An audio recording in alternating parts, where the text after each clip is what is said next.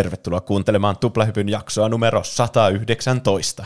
Minä olen juonteenne Juuso, ja kuten aina, minulla on seurassani täällä Pene. Hei vaan kaikille. Ja Roope. No hei. Tuplahypy on viikoittainen podcast, jossa puhutaan peleistä, elokuvista, musiikista, TV-sarjoista ja ollaan turhan dramaattisia asioista. Tästä olisi voinut ehkä päätellä tästä alusta, että me puhutaan jostain murhistakin, mutta tämä ei ole tapaus. Murha-podcastit, ne on ne Suomen suosituimmat. Mm. Siis meidän ehellä Spotifyssa varmaan sata murha-podcastia. Mm. Meidänkin pitäisi perustaa semmoinen. Pitäisikö meidän laajentaa sitä? Tai, tai suoraan vaan vaihtaa semmoisen. Niin. niin. Tuplamurrat, kaksoismurrat. Siinä olisi. niin. Eli meillä on kaksi aihetta ja sitten me puhutaan niistä. Ja myös meillä sponsorina toimii Jims, se verkkokauppa, josta ostetaan tietokoneosia, tietotekniikkaa, pelijuttuja mm. ja semmoista. mm, kyllä. Niistä me kerrotaan sitten tarkemmin vähän myöhemmin mainoskatkolle. Mm. Sisältää kaupallisia tiedotteita. Kyllä. Kannattaa käydä klikkaamassa Jimsin linkkiä. Niin pitää, pitää käydä. Niin, ei siis, niin, pitää, pakko käydä. Mm. Se on velvoite. Ropella oli tänään aiheena Keanu Reeves, näyttelijä, josta internet tykkää eniten ehkä kaikista näyttelijöistä. Kyllä. Ja mä... me taidettiin unohtaa se kokonaan meidän top 20 listalta. Niin, mä rupesin mm. miettimään kanssa. että niin. Sille ei tainnut tulla edes kunniamainintaa. Niin. nyt niin. Sille, sille tulee kunnia-aihe. Niin. No totta. Eli säästettiin se tähän. Mm. Mm. Mutta ennen sitä Pene palaa takaisin PlayStation 1 aikoihin, jopa semmoisiin arcade-halleihin pikkuisen mm. ehkä. Kyllä. Eli aivan siis mahtavaa nostalgia-pärinöintiä tänään luvassa, kun puhutaan pelisarjasta ja keskitytään niihin just niihin vanhoihin peleihin, mutta puhutaan nyt koko sarjasta, kun semmoinen tilaisuus kerrankin saadaan. Nimittäin Tekken, eli Iron Fist. Mikä Iron Fist? Se on vaan siis kirjaimellisesti vaan rautanyrkki. Ai. Ai. Okei. Okay. Niin, tappelupelisarja, joka on varmasti tuttu monelle, tai sanotaan, että kaikille, jotka on pleikkaria pelannut. Mä uskoisin, uskaltaisin väittää. Mm. Se oli ehkä yksin oikeudella joskus silloin Pleikka ykkösen aikaa. Mm, kyllä, Pleikka ykkösen ja kakkosen aikaa se oli pelkästään yksin oikeudella just PlayStationilla. Mm. Mutta ei suinkaan tuntematon nimi arkadeissakaan, koska kaikki Tekken-pelit on käytännössä ollut ensimmäinen arcade-laitteita ja sen jälkeen ne on portattu melkein poikkeuksetta vuosi aina sen jälkeen sitten pleikkarille. Mm. Mä en ole omistanut ikinä yhtäkään Tekkeniä mun itse asiassa tähän, nyt kun sanoit, että et ole omistanut tämmöistä, niin mun täytyy sanoa, että yksi mun ensimmäistä peleistä, tai niin kun, sanotaan, että ensimmäisten kymmenen pelin joukossa, mitä sai, niin yksi niistä oli Tekken kolmonen, joka tulee olemaan tämän niin kun, aiheen keskiössä kyllä, koska tämä on suorastaan legendaarinen PlayStation-peli. Hmm. Tämmöinen tappelupelien kerma, ja varsinkin niin kun, yksi pelihistorian hienoimmista helmistä, ainakin Pleikka ykkösen saralla. No jopas. Mulla oli Tekken 5. Ja siinä kuuluu ykkönen, kakkonen ja kolmonen ne arcade-moodit mm. mukana. Jep, kyllä. Niin mulla on semmoinen niiden tappelupelien kokonainen helminauha sitten. niin, kyllä. Niin sanotusti. Kyllä, siinä missä tämä ju- kruunun jalokivi on tämä yksi peli, niin sulla on semmoinen kokonainen kruunu. Niin, niin kuin mm. jollakin paavilla. Niin, kyllä. Mutta mennään nyt sitten äh, tähän niin informaatiopläjäykseen, koska tämmöisiä on aina mukava tehdä. Eli Tekken on 90-luvulta lähtöisin oleva Namcon tappelupelisarja, kuten tässä jo mainittiinkin. Eli tämmöinen siis pääasiassa tappelupeleissä tunnettu, mutta tämä on myös Japanissa tämmöinen media franchise. Että tästä on muutakin mediaa kuin nämä pelit pelkästään. Että tästä on muun muassa niin kuin, siis koko pitkiä elokuvia tehty. Onko ne todella huonoja? Mä uskaltaisin veikata, että on, mutta en osaa sanoa tarkasti, koska en ole niitä nähnyt, mutta Jotkut näistä oli 3D-animoituja, ja mun mielestä tästä on näyteltyjäkin versioita, tai ainakin näytelty versio olemassa. Mm. Mutta niistä mä en nyt ottanut hirveästi selvää, koska mua kiinnostaa enemmän ehkä nämä Tekken pelit pelinä. Niin. Ja nämä on siis semmoisia niin tosi perinteisiä one-on-one tämmöisiä niin kuin, äh, nyrkkeille, nyrkkitappelu, jalkatappelupelejä, jossa siis valitaan yksi hahmo, toi, kun molemmat pelaajat valitsee yhden hahmon tai pelaaja valitsee yhden hahmon ja pelaa äh, tietokonetta vastaan – ja sitten hakataan, kunnes lifebari menee nolla ja padam, erä oli siinä. Niin, tässä tosiaan hakataan vain nyrkeillä. Mm. Ei kun on siellä ainakin joku hahmo, jolla on miekka. Joo, kyllä. Mm. Yoshimitsulla on miekka. Sillä mm. pystyy hakkaamaan tietyillä komboilla, mutta ei normaalisti se, aika hauska näissä, varsinkin näissä ekoissa peleissä, niin se lyö silleen, että se lyö sillä nyrkillä, jos se miekka on, mutta se miekka ei jos... Luulisin, että miekalla on välittömästi suuri etu taistelussa. Tässä on varmaan joku tämmöinen, niitä täytyy olla tietynlaiset taistelumoraalit tai jotkut. Niin. Mm. Joskus se lyö myös itseä sillä miekalla. Mm, kyllä. Se on vaan haittana sitä se miekko. ei osaa käyttää sitä. Mm. Tämä pelisarja on, siis sisältää kymmenen peliä, kahdeksan spin-offeja ja kolme elokuvaa. Eli tästä nyt täällä on media franchise tästä, että tästä on niitä elokuviakin. Mm. Spin-offeiksi varmaan lasketaan niinku joku Pokken Niin, ky- joo siis kyllä, joka on mm. tämmöinen niinku Tekken-peli, mutta siinä pelataan Pokemon-hahmoilla. Mikä itse asiassa tosi hauska idea. Niin on. Ja mä muistan, että tässä oli, silloin kun tämä tuli, niin tämä tuli pelkästään arcade-laitteena Japaniin. Ja tietenkin niin kuin, halu pelata tämmöistä Pokemon tappelupeliä oli suuri myös niin kuin länsimaissa. Niin musta oli hauska sitten, kun se lopulta tuli, niin kukaan ei puhunut mitään siitä pelistä. niin. Mutta mä muistan, kun mä kävin Japanissa, niin mä käytiin niissä Pokecenttereissä, mitä siellä on. Eli siis käytännössä... Niin, kuin, niin kyllä. Siis nämä on tämmöisiä niin kuin Pokemon franchisein tämmöisiä kauppoja siis käytännössä. Mutta niitä kutsutaan nimellä Pokecenter, koska totta kai pitää pysyä tässä niin kuin niiden äh, brändissä. Niin kyllä. Ja siellä oli tämmöinen niin Pokken tornamentti. Silloin oh. ennen kuin se oli ehtinyt tulla mihinkään muualle. Before it was cool. Niin kyllä. Niin, se oli kyllä aika siisti. Mä en muista, muistaakseni pelannut sitä, kun me loppui aika, kun meidän piti lähteä jonnekin, mutta se, mä näin sen kuitenkin mun omin silmin. Teidän tin, tin, tin, tin oli jo mennyt.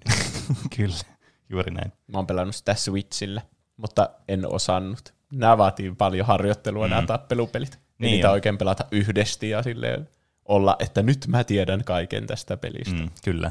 Ja nämä Tekkenit ei ole tietystikään poikkeus siitä, että nämä on helposti lähestyttäviä usein niin kuin tämmöistä niin kuin button smash mielessä, mikä on siis tämä termi, että et tiedä mitä teet, niin painat vaan näppäimiä ja katsot mitä tapahtuu, mm, mm. mikä on aivan siis tietysti looginen ensimmäinen askel tämmöisissä peleissä. Yllättävän monesti sillä voi voittaa. Niin on. Jo, jonkun niin. ei, ei tosi hyvän pelaajan. Niin, kyllä. Paras on se, että kun näppäilee vaan ihan kaikkia yhtä aikaa, niin se tarttuu siihen ja heittää sen jonnekin seinä ja ampuu niin. laaserista niin, päin. Vahingossa tulee tehtyä no niin. kombo. Niin, kyllä. Niinpä. Ja siis, että nämä varsinkin, musta tuntuu, että nämä tekkenit on varsinkin semmoisia, missä niinku tämä button smash on jotenkin tosi hyödyllistä aina. näillä, varsinkin näissä uudemmissa peleissä näitä iskuja ja komboja on oikeasti niinku ihan hirveellistä. Ne on jotenkin sadasta kahteen sataan. Jossakin kun meet, niin kuin normaalisti meet niin command-menuihin katsoa, että kuinka monta iskua sulla on. Niin jossain Tekken kolmosessa niitä on ehkä joku 10 tai 20 ehkä siinä listassa. Niin jossain niissä uusimmissa, niin kuin vaikka Tekken 7, niin siellä on joku 100-200 niitä erilaisia komboja ja iskuja, mitä sä pystyt tekemään. Mm. Niin. niin kyllä sä nyt vahingossa johonkin niistä osut, kun sä vaan smashelet kaikkea. niin kai. Tämä alkoi vuonna 1994, ja tämä tuli ensimmäisen kerran arcade-laitteena nimeltä Tekken. Ja vuosi sen jälkeen tuli sitten tämä PlayStation-versio tästä Tekkenistä. Ja tämä on semmoisia pelejä, että näillä on myös iso niin kuin, ö, tavallaan fokus aina ollut näissä niin kuin, niiden hahmoissa ja siinä, että ne yrittää, tai ainakin yritti niin alusta alkaen tehdä semmoista niin kuin, vähän, tiettäkö, jotenkin realistisemman tuntuista tai semmoista, että näyttää vähän realistisemmalta. Kun vaikka jos vertaa johonkin Street Fighteriin tai Mortal Kombatiin, mm. niin ne on aika semmoisia niin kuin, oman tyylisiä selkeästi. Että niin kuin Street Fighter on semmoinen tosi niin kuin, tämmöinen niin kuin, no, arkademainen, mutta myös semmoinen niin kuin, suorastaan sarjakuvamainen niin niin. tyyliltään. Ja Mortal Kombat on sitten semmoinen överi veriläjäys vaan, mm. missä niin kuin jätetään kaikki semmoiset niin kuin, tämmöiset realismit kyllä sikseen. Niin. Paitsi tietenkin, että ne hahmot näytti siihen aikaan tosi realistisesti, kun ne oli tehty sillä motion capturella. Että ne oli tosi hienon näköisiä siihen aikaan. Niistä tuntuu sokeraavammalta, kun ne vetää selkärangan toiselta. Niin, kyllä. Mm. Mutta tämä niin kuin alkoi tämä projekti siitä, että Namco yritti niin kuin tehdä tämmöisiä niin kuin testejä 3D-animoinnille, niin kuin just näiden hahmojen animoinnille, ja sitten erilaisille tämmöisille niin kuin texture-mäpeille, että minkälaisia testejä ne pystyisi tekemään, että kuinka hyviä liikkeitä ne saa hahmoille tehtyä, tai niin kuin, kuinka hyvännäköisiä tekstureja ne pystyy tekemään, jotta ne voisi käyttää niiden muissa peleissä ja muissa tuotteissa sitten näitä niin kuin samoja tekniikoita, niin kuin jossain äh, vaikka Ridge Racerissa esimerkiksi. Ridge Racer, mm. se autopeli. Kyllä, joka oli... Se oli hyvin arvattu. Kyllä, joka oli siinä niin PlayStation, niin, tota, niin, kun tuli se PlayStation Mini silloin, sille, että ah, tässä on suurimmat hitit, Ridge Racer, ja sitten jotakin aivan randomeita. Niin. Mutta siinä itse asiassa oli Tekken kolmonen kanssa mukana. Aha. Eli suurin hitti. Eli suuri hitti, kyllä. Mm. Mutta ne lopulta sitten päätyi tästä niin kuin tekemään tämmöisen tappelupeliin, koska niiden kilpailija Sega, niin niillä oli niin tämmöinen kans 3D-hahmoilla taistelupeli nimeltä Virtua Fighter, joka sitten ajatteli, että hmm, nepä tekee kilpailijan nyt tälle sitten. Ja bada bim bada bum, siitä sitten syntyi tämä Tekken. Eli tämä klassikko tappelupelisarja sitten sai alkunsa tämmöisestä tapauksesta. Hmm. Aivan. Ja nämä kans niin kuin, portattiin helposti pleikkarille sen takia, että nämä niin kuin, arcade-piirit, mitä ne käytti näissä, oli siis tämmöistä niin kuin, tosi saman tyylistä hardwarea, itse asiassa melkein yksi yhteen kuin pleikkari itsessään. Että tämän, näiden äh, Namco System 11, tämä piiri, mitä ne käyttää näissä arcade-laitteissa, niin kuin, oli niin kuin, todella helppo portata sitten pleikkarille. Niin sen takia näitä pelejä sitten tuli aina niin kuin PlayStationin alustoille aina niin kuin, yli vuosi sen jälkeen, kun tämä tuli tämä arcade-laite sitten. Okei. Okay. Hmm. Ne varmasti halus eniten rahaa ensin sieltä arkadeista. Mm, Aina kyllä. En tiedä, oletteko koittanut niinku tappelupelejä jossakin oikeassa arkadessa sille rahasta. Mutta niissä aina käy sille, että sä pystyt pelata joku alle minuutin ja kuolet, ja ettei se ei opetella, että mistä potkasta niin. ja mistä lyö. Jep. Niihin meni varmaan hulluna rahaa kaikilla. Siis, Eli kyllä. ne oli hi- hyvin suunniteltu sitten. Mm. Niin. Että näissä tappelupeleissä aina mukana, niin semmoista just, just tämä niin 1v1-moodi, että sä pelaat niin kuin kaksi pelaajaa pelaa siinä vastakkain. Valitse jonkun hahmo ja pelaa siinä. Ja sitten siinä on tyyli, että paras kolmesta, ja sitten kun se päättyy, niin sitten voi miettiä, että haluatko jatkaa. Ja sitten pistät mm. lisää poletteja sinne sisälle, ja sitten voitte pelata uuden kierroksen tai jotain sinne päin. Ja sitten tämä yksin pelattava arcade-moodi, joka on nimetty arcade-moodiksi aina näissä peleissä. Ja, ja nämä löytyy siis myös näistä porteista sitten. Ja nämä on niitä, sitten niitä vähän niin kuin tarinapainoitteisia tälleen niin kuin, äh, lainausmerkeissä. Että sä valitset jonkun hahmon ja sitten sulle esitetään joku litania eri haasteita. Eli sulle tulee käytännössä vaikka joku kymmenen niin kuin ennalta määritettyä niin kuin bossia, mikä sun pitää voittaa, eli toisin kymmenen ennalta määritettyä näitä muita hahmoja, mitä tässä pelissä on. Mm. Ja sun pitää voittaa ne näissä taisteluissa, joko niin kuin best of one tai best of kolme, vähän riippuu peleistä. Ja sitten kun sä voitat sen vastustajan, sä pääset se seuraavaan, ja sitten ne aina tietysti vaikeutuu, mitä pidemmälle sä pääset. Ja sitten kun sä kuolet, niin sulla tulee tämä klassikko ruutu, jossa näkyy tämä continue, ja sitten numerot laskee kymmenestä alaspäin, ja sitten siinä ajassa, jos laitat poletin sisälle, niin sä voit aloittaa uudestaan siitä kohtaa, mihin sä jäit. Ai se pitää mm. vielä tosi nopeasti laittaa sisään se raha. Niin, ideahan tietysti on se siinä, että sä niin kun, sulla tulee semmoinen, että ei vitsi, mä oon tosi lähellä, nyt on pakko laittaa rahaa sisälle, nyt mun on pakko voittaa tämä. Mm. Siis näissä kaikki huokuu sitä, että ne vaan haluaa nopeasti uuden pelaajan siihen laittamaan niin. rahaan tai että uusi raha äkkiä, koska mä pelasin tätä kolmosen arcade-moodia tässä tänne, niin jopa hahmon valintaruudussa on 20 sekkaa timeri. Niin. Tämä vaan Ai. selailin niitä sille, mitähän hahmoja täällä on? Oh, tämmönen ja tämmönen, ja sitten en ehtinyt puolen väliin sitä, niin yhtäkkiä vaan fight, ja sitten mä olin joku, kuka mä nyt oon? Tosi jotenkin ärsyttävä. Mm, ja varsinkin näissä tappelupeleissä, kun näissä on äh, niin paljon semmoista niin kuin opittavaa, että tässä on niin paljon hahmoja, jotka tekee kaikki eri asioita. Tietenkin mitä vanhempi peli on, niin sitä yksinkertaisempia ne on silleen niin kuin baselineilla, koska nämä on nyt vanhoja pelejä. Mutta joka tapauksessa, että opetella jotain yhtäkin hahmoa, niin sun pitää käyttää lukuisia poletteja arkadessa, että sä pääset niinku edes käsiksi tähän hahmoon, koska eihän tässä mitään praktisen moodia ole jossain arkadessa. Mm. Toisin kuin sitten näissä niinku konsoliversioissa. Ja siinä tietenkään se ei haittaa mitään se kontinuesysteemi, se on vaan niinku suoraan vaan portattu, että se on vain jäänyt sinne ne numerot ja kontinuet ja muut. Mutta jos sä kuolet, niin parat vaan starttia ja saat uuden poleetin siihen. Siinä olisi loistava mikromaksun paikka. niin, kyllä. Pleikkarissa olisi joku reikä, johon sä laitat rahaa. niin. mm. Jos se olisi niinku säästöpossu, että sä et menetä sitä rahaa, se vaan menee säästöön. Nerokasta. Niin, opetetaan lapsia säästämään sillä tavalla. Sitten sitten voi joskus hajottaa sen pleikkarin ja ottaa rahaa tulos. niin. Aika maksaa opintolaina pois.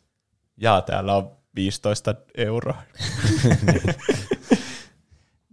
Tämä, nämä tarinamoodit sitten, nämä arcade-moodit, niin sisältää myös semmoisia tarinallisia elementtejä.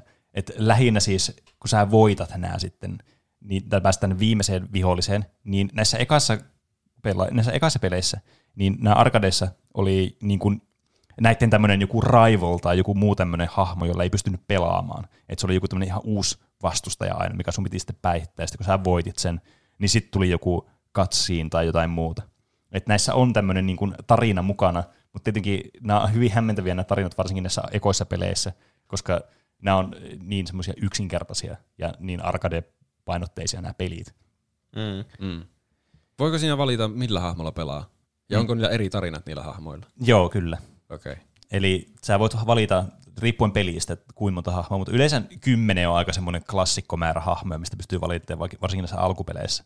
Mm. Niin ja sitten kun sanoit, että tulee kymmenen vastusta ja se arcade boardin kautta, niin periaatteessa kaikkia niitä vastaan pelataan en, joka tapauksessa. En, niin, plus sitten nämä erikoishahmot, joita tulee sitten, eli niin kuin, jos niillä on joku rival tai joku muu, mikä liittyy siihen niiden NS-tarinaan, niin sitten se on niin kuin semmoinen hahmo, mitä ei pysty valitsemaan niin kuin pelattavaksi hahmoksi näissä arkadeissa. Mutta näissä on aina ollut tapana, että pleikkarilla sä pystyt unlokkaamaan nämä pelattavaksi hahmoksi sitten. Eli nämä pleikkaripelit sisälsi myös niin kuin lisää kontenttia tähän arcade-peliin verrattuna. Eli jos olit tämän arcade-pelin vaikka omistaja, tämän kabinetin omistaja, niin periaatteessa tämä tarjosi sulle lisää pelattavaa tämä niin kuin itse pleikkapeli sitten, kun siinä oli enemmän tavaraa sisällä. Mm. Pelimekaniikoiltaan tämä Tekken 1 oli jo siis selkeästi semmoinen, että tämä niin kuin ei ole muuttunut silleen, tiedättekö, radikaalisti missään vaiheessa. Että tämä niin kuin, tämmöiset perusjutut niin kuin aina on pysynyt peleistä toiseen ja ne kehittyy aina pikkuhiljaa. Että tässä ei ole tapahtunut semmoista, että joo, tämä eka peli oli ihan, niin kuin, ihan obskuuria shittiä ja sitten tämä toka peli muutti tämän ihan täysin toisenlaiseksi. Niin, se on enemmän semmoista iteroivaa. Niin, kyllä. Millä tavalla tätä voisi vähän twiikata paremmaksi? Niin, kyllä. Mm. Että näissä kaikissa peleissä on se, että sä niin ohjaat näitä niin kuin taistelijan ruumiin osia kaikkia erikseen, eli sulla on niin kuin vasen ja oikea nyrkki ja sitten vasen ja oikea jalka, mitä näistä sitten neljästä, kolmiosta, ympäristöstä ja Xstä sitten käytetään. Mm. Ja sitten näitä voi tietenkin aina hyppiä ja mennä kyykkyyn mitä nyt tämmöisiä niin normaali tappelupeleihin kuuluu. Onko niissä mitään semmoisia heittoja? Joo. Tai semmoisia heittoja. Tiedä. Kyllä, jep. Et, et, esimerkiksi vaikka Tekken 3, mä nyt referoin siihen kaikista eniten, koska sitä mä oon pelannut eniten näistä peleistä. Mm. Niin vaikka kolmia ja ympyrää yhtä aikaa painamalla sä voit tehdä niinku, niinku tämmöisen perusheiton. Ja sitten joillakin hahmoilla voi olla sitten semmoisia niinku, vähän niin kuin komboheittoja, eli sä tarvit jonkun tietynlaisen niinku move, movin, että sä voit tehdä sen niinku heiton sitten. Ja. Vastaakohan ne niitä ruumiin osia? Jos vaikka molempia käsinäppäimiä painaa yhtä aikaa, niin tuleeko just silloin se, että se kräppää se niinku käsillä? Tai sitten jos painaa jalkaa ja kättä, niin se jotenkin jalalla ja käellä kamppaa sen ja tarttuu yhtä aikaa. Vastaako mm. ne sillä tavallakin? Mun mielestä ei, koska siis sun nyrkit on neljä ja kolmio, niin tällä periaatteella sun pitäisi painaa niitä, että sä ottaisit Niin, ja se on kiinni. vaikea painaa niitä yhtä aikaa. Niin, se on kyllä. kolmio ja ympyrä on sitten se, millä saa otettua siinä kolmosessa kiinni. Niin, niin. Ja tietenkin nämä, koska nämä tappelupelit on pleikkarilla, jossa käytetään pleikkariohjenta, ja sitten arcadella, jossa on tämä arcade-kabinetin omaan niin kuin näppäimistö, niin nämä tämmöiset tappelupelit on tyypillisiä semmoisia, että niissä on huomattavasti parempi pelata tämmöisellä niin kuin, äh, arcade-stikillä. Eli sulla on niin kuin semmoinen siis pleikkaohjaaja, joka käytännössä on tämmöinen arcade-ohjaaja, että sulla on tämmöinen iso stikki siinä, ja sitten ne näppäimet on levitettynä siihen niin kuin, ö, alustalle sitten erikseen. Mm. Niin se helpottaa huomattavasti eri, esimerkiksi nyt vaikka näiden krabien tekemistä ja muiden tämmöisten iskukombinaatioiden tekemistä, koska sulla on, niin kuin, sun ei tarvitse pelkästään niin kuin, käyttää peukaloa, niin. jos sä pidät niin pleikkaohjelta normaalisti. Että tätä peliä pelatessa, tai muita tappelupeleitä pelatessa, niin monesti käy silleen, että ottaa, niin kaksi, et, ottaa etu- ja keskisormen, ja sitten pitää niin kuin tavallaan peukalolla ja kahdella pikkurillillä ja nimettömällä kiinni sitä ohjelmista, niillä kahdella etusormella sitten yrittää niin kuin painaa niitä lyöntinäppäimiä, jotta saa pystyy tekemään niitä, että painaa vaikka neliöä ja ympyrää samaan aikaan, mikä on tietenkin ihan mahdotonta peukalolle. Niin, se niin. pitää jotenkin laskea pöydälle se ohjain, että se muistuttaa semmoista arcade-kabinettia, että ne on siinä. Mm. Sitten mm. voi käyttää kaikkia sormi. Kyllä. Se ei pysy paikalla, se pitää jotenkin liimata siihen, niin. teipata. Mm. Ja Pleikka ykkösellä ei ollut sitä analogisauvaa silloin alussa. Et, mutta varmaan, tu, kyllä mä luulisin, että nämä tukee kuitenkin sitä analogiominaisuutta niillä DualShockeilla sitten. Mm mutta vaikea sanoa. Niin. Näissä kahdessa ekassa pelissä oli myös niin kuin ihan erikseen niin kuin torjumisnäppäimet. Mä en itse asiassa tiedä, miten ne tuossa pleikka-ohjaimessa toimii, mutta mä veikkaan, että tässä on ehkä joku, joku suuntanäppä ja sitten joku, voisiko joku triggeri olla tyylin tai jotain. En ole ihan varma. Mutta näissä myöhemmissä peleissä sitten niin sun hahmo automaattisesti torjuu aina tiettyjä iskuja, jos sä et vaikka tee mitään tai jos sä oot kyykyssä tai muuta. Että tämmöiset asiat niin kuin esimerkiksi muuttuu näistä peleistä, että ne on alkanut siitä, että sulla on manuaalinen niin kuin, torjuminen, ja sitten se on muuttunut siitä, että sulla on niin kuin, koko ajan semmoinen automaattinen ominaisuus siinä, että jos et sä vaikka tee mitään, niin sä torjut vaikka keskivartalon tulevat iskut. Mm. Niin. Eikö, jos... se olisi, eikö se olisi parempi, että olisi manuaalinen? Niin, no se on aina tietenkin suhteellista. Kyllähän tässä näissä tietenkin on paljon iskuja, mitkä menee tämmöistä niin kuin, tavallaan passiivisesta guardista läpi suoraan. Mm. Et sitten voi niin kuin, guardaa, esimerkiksi jos sä menet taaksepäin, niin sulla on niin kuin, parempi guardi silloin. Mm. Ainakin tuossa kolmosessa. Mutta mä en tiedä, miten näissä ihan uusissa peleissä on, koska mä en ole tosiaan niitä ihan hirveästi pelannut. Mä oon Tekken kutosta pelannut arkadessa jonkun verran. Ja vitostakin varmaan vähän se. Muista pleikkarilla ehkä. Mutta niin kuin, en, ihan, en niin paljon, että mä voisin sanoa tästä nyt suoraan, että hei, tämä toimii tällä tavalla noissa. Mm. Tämä Tekken 2 sitten tuli seuraavana vuonna, eli 1995 arkadeille ja 96 sitten pleikkarille. Ja tämä käytännössä lisäsi niin kuin pelattavia hahmojen määrää ja sitten uusia pelimoodeja, jotka sitten on jäänyt tämmöiseksi aika vakio pelimuodoiksi. Niin kuin esimerkiksi Survival, eli sä niin kuin pelaat vaan random vihollisia vastaan niin pitkään, että sä häviät. Ja aina kun saatat damagea, niin se damage vähän niin kuin jää siihen sun seuraavan tappeluun asti, mutta sä jonkin verran hiilaat siitä takaisin. Okei. Okay. Eli mm. tää niin kuin, että sä, jos sä otat liikaa damagea, niin sit se alkaa vaikeutua koko ajan se peli sulle. Eli mitä parempi sä oot, niin tietysti sitä helpommin tämä on tämä survival mode, sitä pidemmälle sä pääset. Niin. Sitten tässä on pelimuodona Team Battle Mode, eli kaksi pelaajaa tai pelaaja ja tietokone valitsee kahdeksan pelattavaa hahmoa, ja sen jälkeen tavallaan, tämä on tämmöinen niin kuin best of one periaatteella, että sä niin kuin ota, sulla yksi hahmo tulee vastaan toista hahmoa, ja sitten jos sä voitat, niin sä jatkat, mutta sun HP on kanssa samalla tavalla niin kuin tässä survival-moodissa, että niin kuin sä hiilat vähän, mutta et täyteen. Ja sitten se toisen pelaajan, se seuraava hahmo tulee sitten taistelemaan siihen. Eli tämä on tämmöinen, että sä käyt läpi sun rosteria, kumpi saa voitettua kahdeksan vastustajan rosterista oleva taistelija ensin, niin voittaa. Okei. Okay. Okay. Team Deathmatch. Vähän niin kuin. Mutta ei, ei kuitenkaan samanlainen pelimuodo kuin näissä jossakin myöhemmissä peleissä, että siellä voi olla niin kuin samassa tappelussa kaksi hahmoa. Niin, semmoinen, mm. onks, eikö se ole semmoinen, että se vaihtuu aina se Joo, tyyppi kyllä. siitä lennosta? Ei sille, että kaksi olisi niinku yhtä aikaa Niin, siinä. niin kyllä. Niin, niin. Ja sitten niillä voi olla jotain kombinaatioiskuja, että ne vaihtuu sä teet jonkun isku. Mm. Ja sitten tässä oli myös mukana tämmöinen niin kuin time attack-moodi, eli sä yritit vaan vetää tämän arcade-moodin vaan mahdollisimman nopeasti ja saa highscorea sille. Eli hyvin tämmöinen arcade pelimuoto. Mutta tietenkin nämä pelimuodothan nyt lähinnä tuo semmoista niin kuin lisäsisältöistä tähän niin kuin, ää, pe- pleikkariversioon. Mä mennäänkö se koko ajan sanoa, että PC, kun yrittää sanoa PS, ja sitten se ei kuulosta yhtään oikealta jotenkin. niin, kuka ikinä sanoo PS. Niin. Mm. Niin nämä oikeastaan niin kuin, ei tehnyt sen kummempia tämä kakkonen. Että tämä ykkös- ja kakkospeli, niin suoraan sanottuna näyttää ihan hirveältä. Mä en tiedä, oletteko te koskaan nähneet tätä, mutta siis nämä hahmot ja niin kuin, varsinkin nämä niin kuin, niin kuin valintaruudut, missä sä valitset sun hahmon, ja sitten tulee tämä tämmöinen splash screen, missä näkyy, että joku Paul versus vaikka Yoshimitsu. Mm. Niin nämä on ihan hirveän näköisiä. Ne on niin paintilla väännetty semmoinen niin pikseli salama siihen tai muuta. Ja sitten nämä hahmojen naamat on ihan karseen näköisiä kanssa 3 d Mä en voi valitettavasti kuvailla tätä yhtään sen paremmin, mutta mä vaan sanoa, että jos katsotte netistä niitä, niin saatte varmasti pienen hönkäyksen teidän nenästä ulos näiden mm. hirveydelle.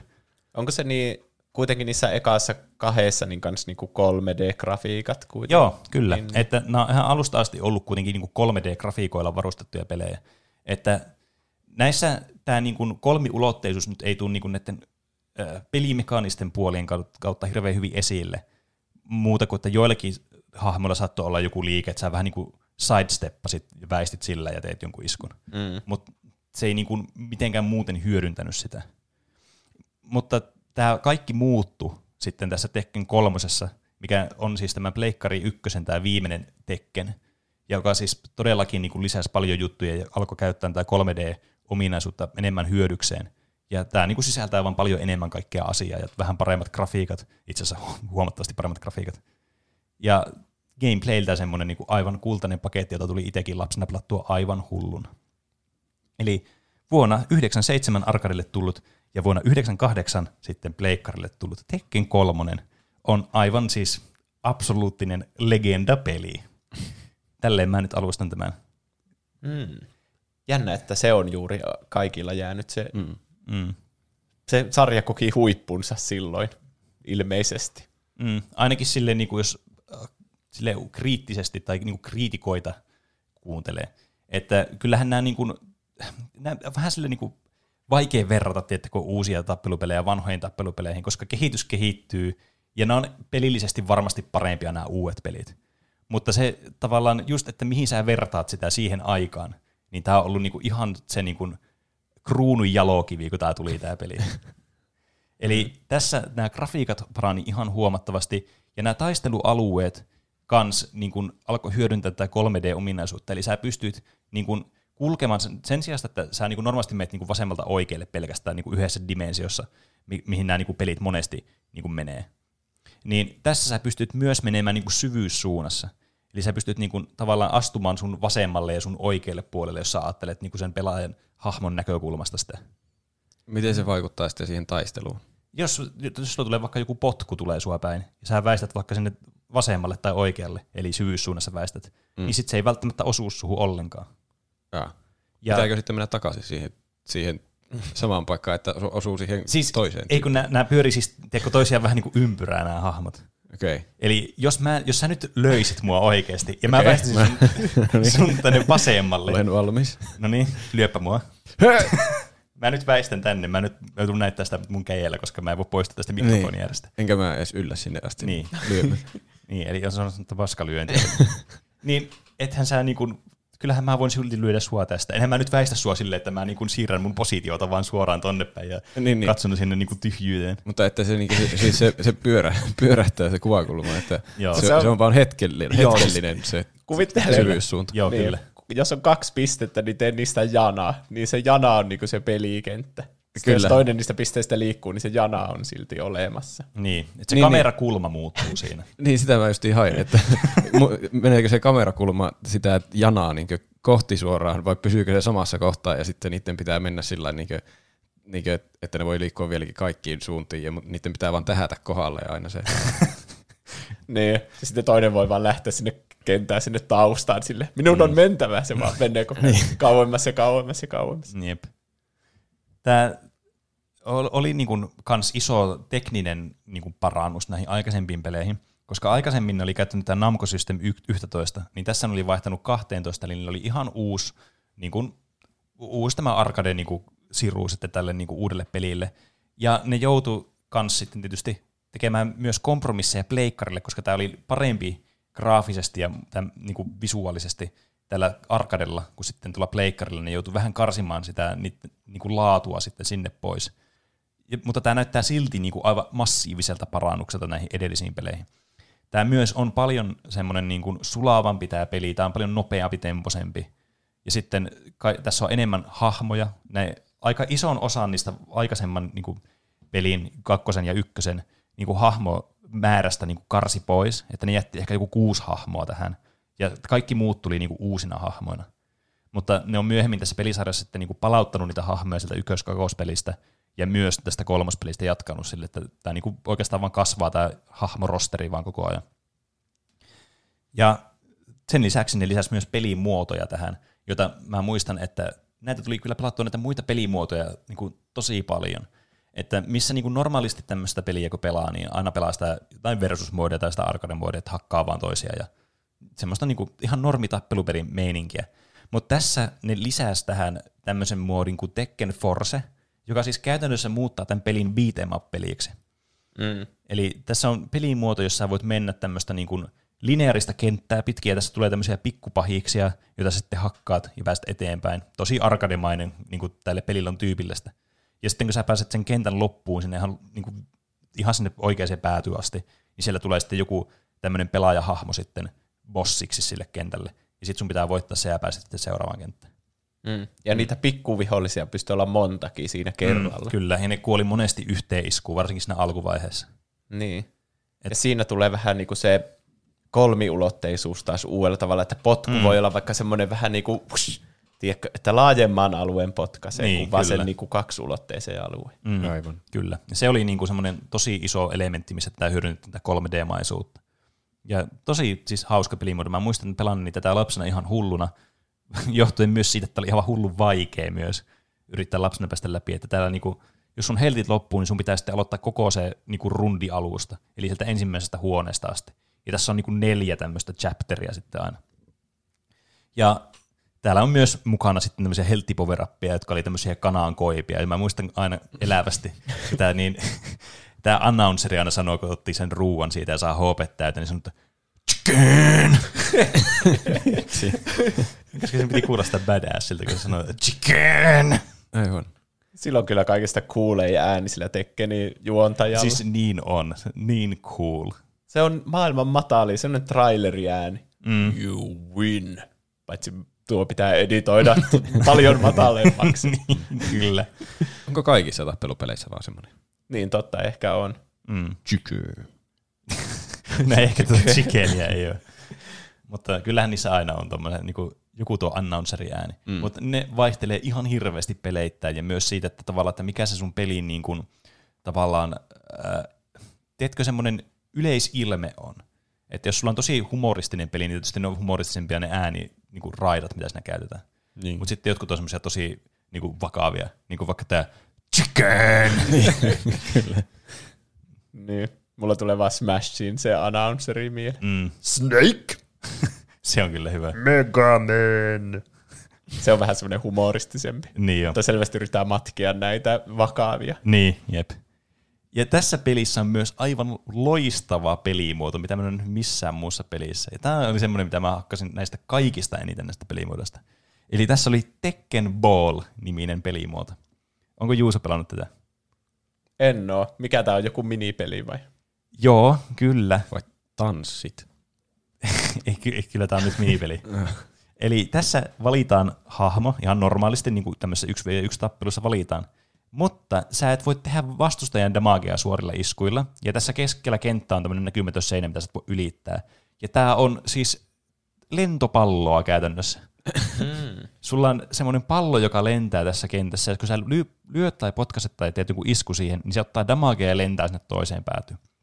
Ja se kasvaa ja se kumuloituu se damage. Siinä on semmoiset mittarit, jotka vähän niin kuin esittää sitä, kuinka paljon damagea se pallo on tehnyt. Ja sitten kun se toinen epäonnistuu joko A torjumaan sen tai B niin kuin potkaiseen tai lyömään sen takaisin, niin se ottaa sen verran damagea, miten paljon siihen on tehty damagea, plus sitten sen, niin kuin, tai kerrottuna sillä modifierilla, mikä vaikeusaste siinä niin kuin on. Koska näitä palloja on erilaisia. Siinä on niin kuin semmoinen rantapallo ja semmoinen lyijypallo, ja ne tekee niin kuin eri verran sitten prosentuaalisesti damagea. Tämä on aivan loistava pelimuoto, ja mä en ymmärrä, miksi näissä peleissä on nykyään tämmöistä. Miksi, miksi tämmöistä genreä ei ole vaan olemassa? Tai itse asiassa tämmöistä genre saattaa olla olemassa, mutta mä en ole vaan koskaan pelannut niitä pelejä. Kuulostaa Mikä se- hauskalta. Dead or Alive. Niin, Niin, Sehän se- toinen tappelupelisarjasta tuli mm. lentopallo. Niin. Koko, eikö se ole kokonainen peli, joku Se Dead or Alive volleyball? Niin. Niin. Se mulla tuli mieleen, että nyt tästä kun mä aloin puhumaan, että hei, olisikohan se juuri sitä, mikä... Mutta mä en Niin. tiedä, mikä sen peli idea. Se tuntuu vaan, että siinä katsellaan vähän pukeisia naisia, Niin. jotka pelaa lentopalloa. jos on Tekken-versio, niin on vähäpukeisia miehiä. Mm. Ja ne on kaikki ihan jacket. Siis tässä, on kyllä, tässä on kyllä hauska tässä pelissä, koska siis tähän pistää nämä ihan päinvastoin nämä niin kuin norma, normi ns. Yhä- ysäristandardit tämmöiselle. Että tässä on vähäpukeisia miehiä ja niin kuin hyvin puettuja naisia. Ai, nämä hahmot, niin. millä pelataan. Ja tässä on niin kuin kaikki hahmot, nämä naiset, on niin kuin selkeästi niin kuin semmoisia aikuisia, että ne ei ole semmoisia niin kuin tosi nuoria tyttöjä, paitsi yksi hahmo. Että se, sekin on semmoinen jotenkin tuntuu, että nykyään aina noissa peleissä niin pitää olla mahdollisimman nuoria aina ne hahmot. Mm. Niin. Varsinkin japanilaiset on vähän semmosia. Mm. En yleistä, mutta niin kuin japanilaisissa peleissä on monesti just jotain sen ty- tyylistä. Varsinkin tappelupelit on jotenkin mm. todella niin kuin seksuaalisoituja. Mm. Niin jo. Jotenkin ou- outo peligenre. Niin. Mutta erittäin hauska sellainen. On kyllä. Siis vitsi, mä pelasin tätä Tekken kolmosta nyt pitkästä aikaa, ja ah, siis tää, tää kyllä niinku herätti paljon semmoisia tuntemuksia, että ai vitsi, mä haluan pelata tämmöistä paljon enemmän, ja mä melkein jo harkitsin, että mä ostaisin Tekken 7, vaan sen takia että mä pelasin Tekken kolmosta joku 10 minuuttia. Mm. Tuli semmoinen aivan mahtava fiilis, että tämmöistä peliä ei ole pelannut niin pitkään aikaan. Ja mä en niinku laskisi Smashia semmoisena normitappelupelinä, se on niin erilainen peli kuin mitä tämmöiset perus niinku, sivukulmasta katsotut tappelupelit on. Niin. Mm. Mäkin joskus harkitsin, että hankkisi Tekken 7. Kun oli jotenkin semmoinen tilanne, että mulla teki mieli pelata jotakin tappelupeliä. Että mä oikein opettelen pelaamaan jotakin tappelupeliä Niin. ja opettelen hyväksi sinne ja sitten dominoin internetissä kaikkia nuupeja. Niin, kyllä. Nämä on just, vaatii tosi paljon opettelua. Se on näissä vähän se, Smash on niin kasuaalia. Ja siinä mm. on niin paljon hahmoja, jotka on kaikki ihan erilaisia. Mm. Mutta se, se peli vasta vaatii kans opettelua aivan hirveästi. No ehkä jos menee jonnekin e-sportsiin, niin sitten. No siis vähänkin, kun pelaa enemmän, niin siinä kyllä huomaa, että mitä kaikkea ne hahmot voi tehdä, mitä ikinä olisi niin ajatellut. Mutta se ero tässä on se, mikä sanoit, että tavallaan kyllä näissä tappelupelissä sä tiedät heti, että tavallaan tässä on hirveästi opeteltava, tiedätkö? Sulla on nämä kauheat iskulistaukset, jossa on joku sata komboa, mitä sä voit tehdä, ja tässä, tässä on 25 hahmoa ja kaikilla on joku 150 komboa, mm. niin alappa opettelemaan. Se on heti mm. semmoinen niin kuin, tiedätkö, pelaajasta, tai ainakin mun näkövinkkelistä, vähän semmoinen niin kuin uhmaava, ja semmoinen, että se on niin kuin vaikea hypätä kyytiin, kun se tuntuu semmoista hirveältä investoinnilta sitten. Niin. Mm. Ja harjoittelu on mun mielestä vaikeeta, koska mm. näissä on just joku 30 sekkaa per roundi. Ja mm. sitten tässä ei oikein pääse vaan minnekään karkuun pööpöilemään, niin kuin Smash Brosissa, että sä vaan lennät körbille jonnekin ihan toiseen päähän niin. Niin. kenttään ja sitten testaat sun iskuja. Vaan tässä niinku, ne on niin lähekkäin koko ajan ne hahmot ja se AI-vastustaja vaan yrittää tappaa sut niin. Koko ajan. Ja sekin, että jos sulla on joku practice mode, niin ei sekään niinku vastaa sitä oikeaa opettelua. Että okei, sä voit opetella, miten sä teet sen kombon inputin, mutta mm. siinäpä se, kun se ei kuitenkaan vastaa sitä oikeaa tilannetta ja sitä harvoin pääsee sitten käyttää. Mm. Ja just tuo Smash on niin yksinkertainen peli niin kuin lähtökohtaisesti, ja sitä on niin helppo alkaa vaan pelaamaan, että sitten ne löytyy vasta ne, niin kuin, ne monimutkaiset mekaniikat ja muut niin kuin asiat, jotka sitten kohottaa sitä peliä korkeammalle, niin ne löytyy vasta sitten, kun sä pelaat enemmän sitä peliä. Niin se on huomattavasti helpommin lähestyttävä peli siinä mielessä. Mm. Kun siinä helposti katoaa sitten se tavallaan rajaa sille, että miten paljon sun pitää osata tässä pelissä. Mm. Yksi kans, mitä me ollaan paljon pelattu, niin se Injustice. Niin sehän on tämmöinen yksi vastaan yksi tappelupeli, mm. niin kuin se on Mortal Kombatin tekijöiltä niin kuin tämmöinen oikea tappelupeli. Niin, kyllä. Mutta Siinäkin ammutaan niinku semmoisia projektiileja tosi paljon. Kaikki hahmot osaa jollakin tavalla ampua toisen mm. päähän kenttää jotain. Mutta Tekkenissä, ainakaan siinä kolmassa mä en osannut mitään ampua toiseen. Mm. Niin ehkä sä et vaan osannut. Niin, mutta ne on paljon käsi siinä, mitä kaivaako ne jostakin yhtäkkiä joku rynkyn ja ampuu sille. ja osaako, tai osaako ne jotain yliluonnollisia, niin kuin Street Fighterissa, että ampuu sen Hadouken jutun. Mm. No siis osa näistä hahmoista, jos, mä, niin jos puhutaan vaikka nyt kolmosesta, mitä me ollaan pelattu, niin siinä on muistaakseni yksi hahmo, tämä, mikäköhän sen nimi on, Gunjack muistaakseni, niin sillä on joku semmoinen niin minigun kädessä, jolla pystyy ampumaan, mutta se oli muistaakseni rajoitettu kanssa, että jos sä teet niin kombon, niin sä pystyt ampumaan, se teki jotakin ihan peanut damagea. Mm. Se on samanlainen kuin se yhden kaverin miekka, että se ei osaa käyttää sitä. Niin, niin kyllä. Ampuu johonkin taivaalle tai itseään niin. vahingossa. Et, et siinä ei ole tosiaankaan ihan hirveästi tämmöisiä niinku range-iskuja sitten, mitä tehdään. Et se on just tämmöistä hand to hand sitten. Just varmasti yritti paljon mimikoida semmoista, että yritti tehdä semmoista, että no niin, tiedättekö, tässä on tämmöistä autenttista actionia, yritetään tehdä mahdollisimman hyvin tämä tämmöiseksi realistiseksi. Et musta tuntuu, että myöhemmin tämä pelisarja, vaikka tämä pitää paljon tämmöisiä niin kuin samanlaisia piirteitä, mitä nämä aikaisemmat pelit, niin ehkä kuitenkin pikkusen myös on semmoinen humoristisempi, että tavallaan se ei ota itseään liian vakavasti. Että löytyy tavallaan semmoista muutakin pelityyliä kuin semmoista vakavaa pelityyliä, että no niin, nyt on todella realistiset iskut tätä kombot ja tämmöiset, että se on vähän semmoista hauskempaa meininkiä sitten omasta mielestä. Mm. Missä vaiheessa tämä sarja meni ihan tangentille, kun siinä viitosessa oli ainakin kenguru, jolla pystyy tappelemaan. Joo. Hei, tuommoisen kun mä muistan. Mä varmasti sitten pelannut sitä joskus. Se oli Pleikka kakkosella. Mm. Okei. Okay. Mä en muista, oliko se nelosessa vai just tuossa vitosessa, missä se tuli se kenguru. Mutta oli tässäkin esimerkiksi vaikka semmoinen, tässä äh, Tekken kolmosessa oli semmoinen niin, semmoista mangasta oleva hahmo kuin Gon, semmoinen pieni dinosaurus.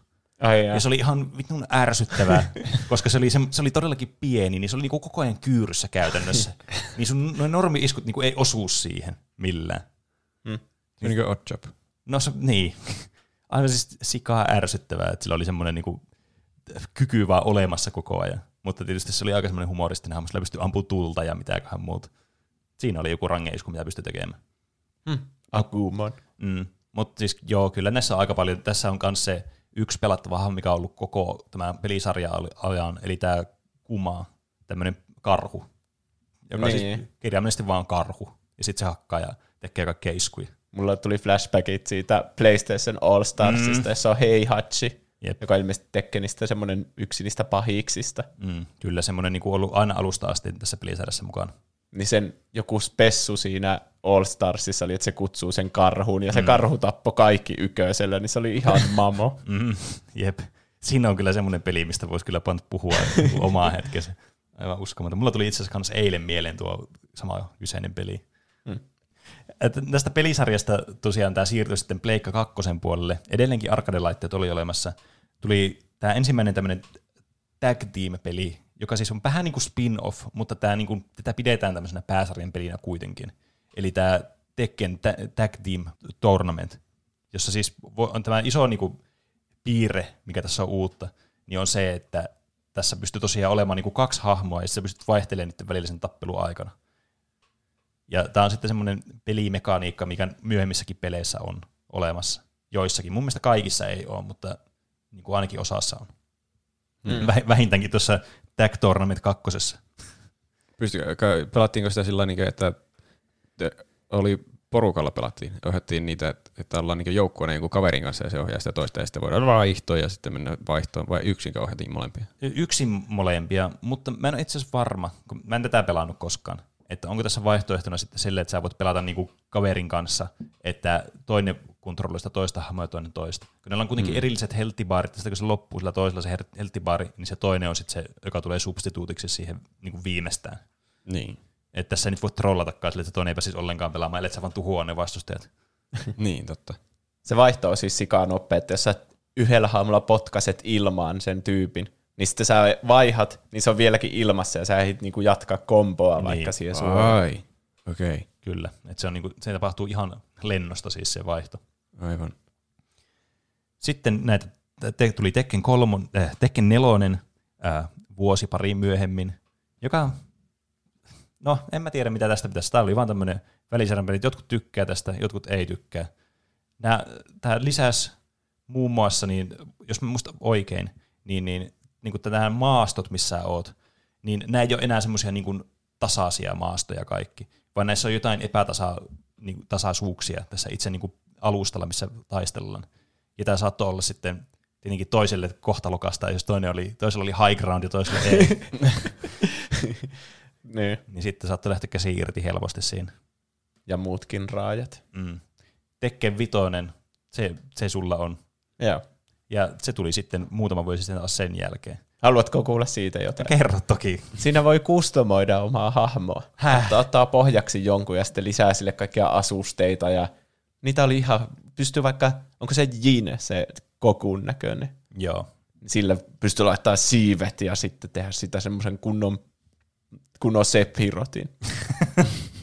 ja sitten tässä oli online, mutta en ikinä kokeillut sitä, kun mm. ei ole sitä niin jostain syystä ei tajunnut, että miten Ethernet-kaapelit ja netit toimii Pleikkari 2. Niin. Siis kyllä, tuo Pleikkari 2 online-pelaaminen oli jotenkin aivan mystinen ja maaginen asia.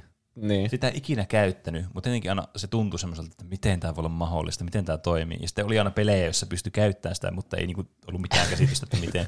Tuntui, että heti kun sä pistät se Ethernet-kaapeli siihen kiinni, jos edes tiesi, mikä oli Ethernet-kaapeli, niin tuntuu, että se niinku rahat vaan katoaa vanhempien niiltä. niin.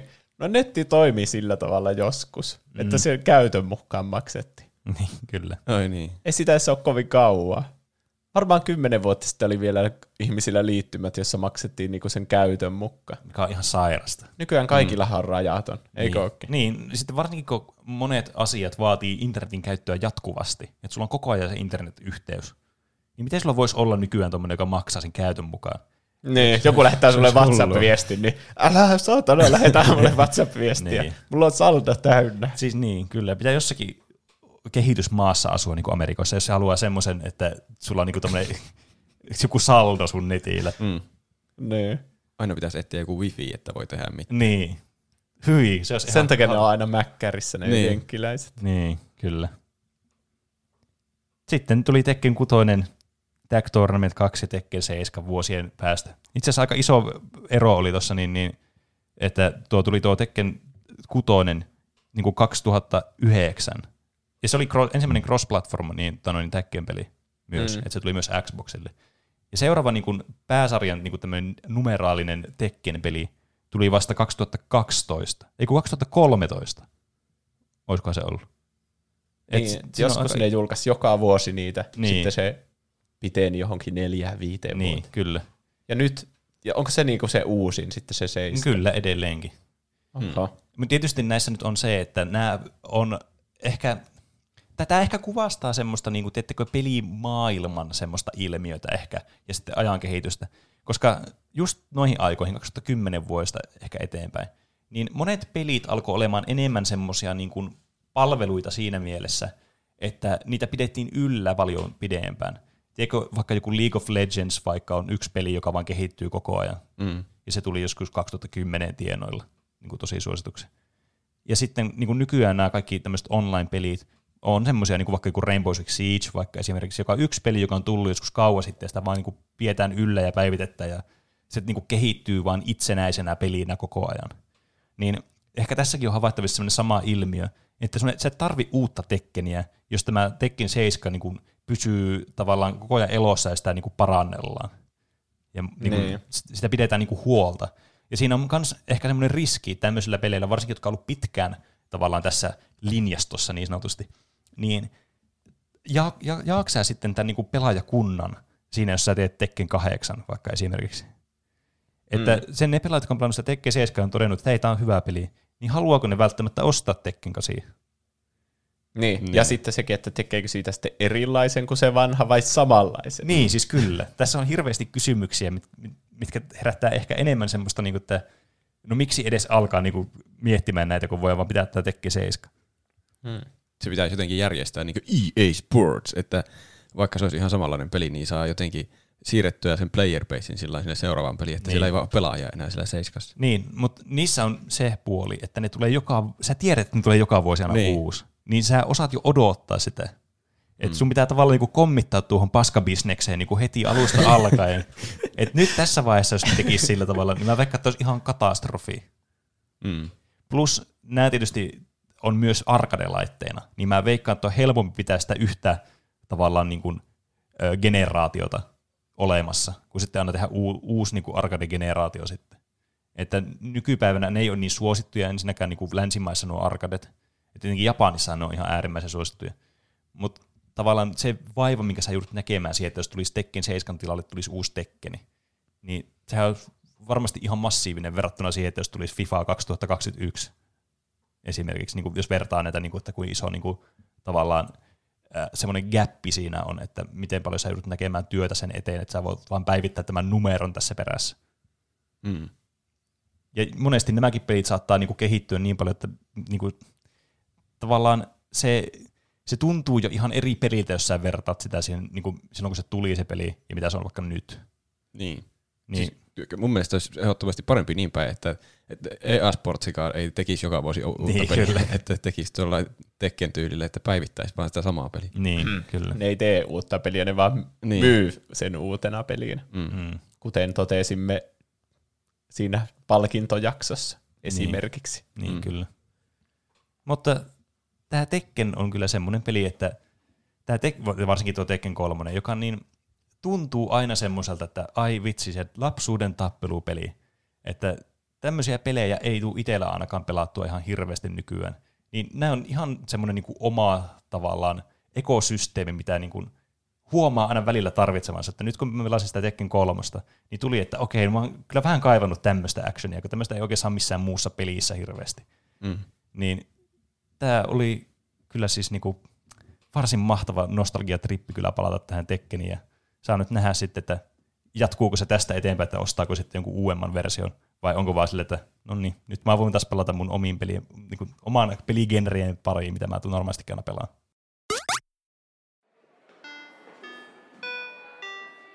Heissan alla studentare. Tiedän, että teidän kalentereissanne luki, että tänään opettelisimme imperfektin sijamuotoja, mutta nyt on tullut muutos opetussuunnitelmaan. Tänään kerron teille asiantuntevasta tietotekniikan, komponenttien ja viihdeelektroniikan verkkokaupasta Jimsistä.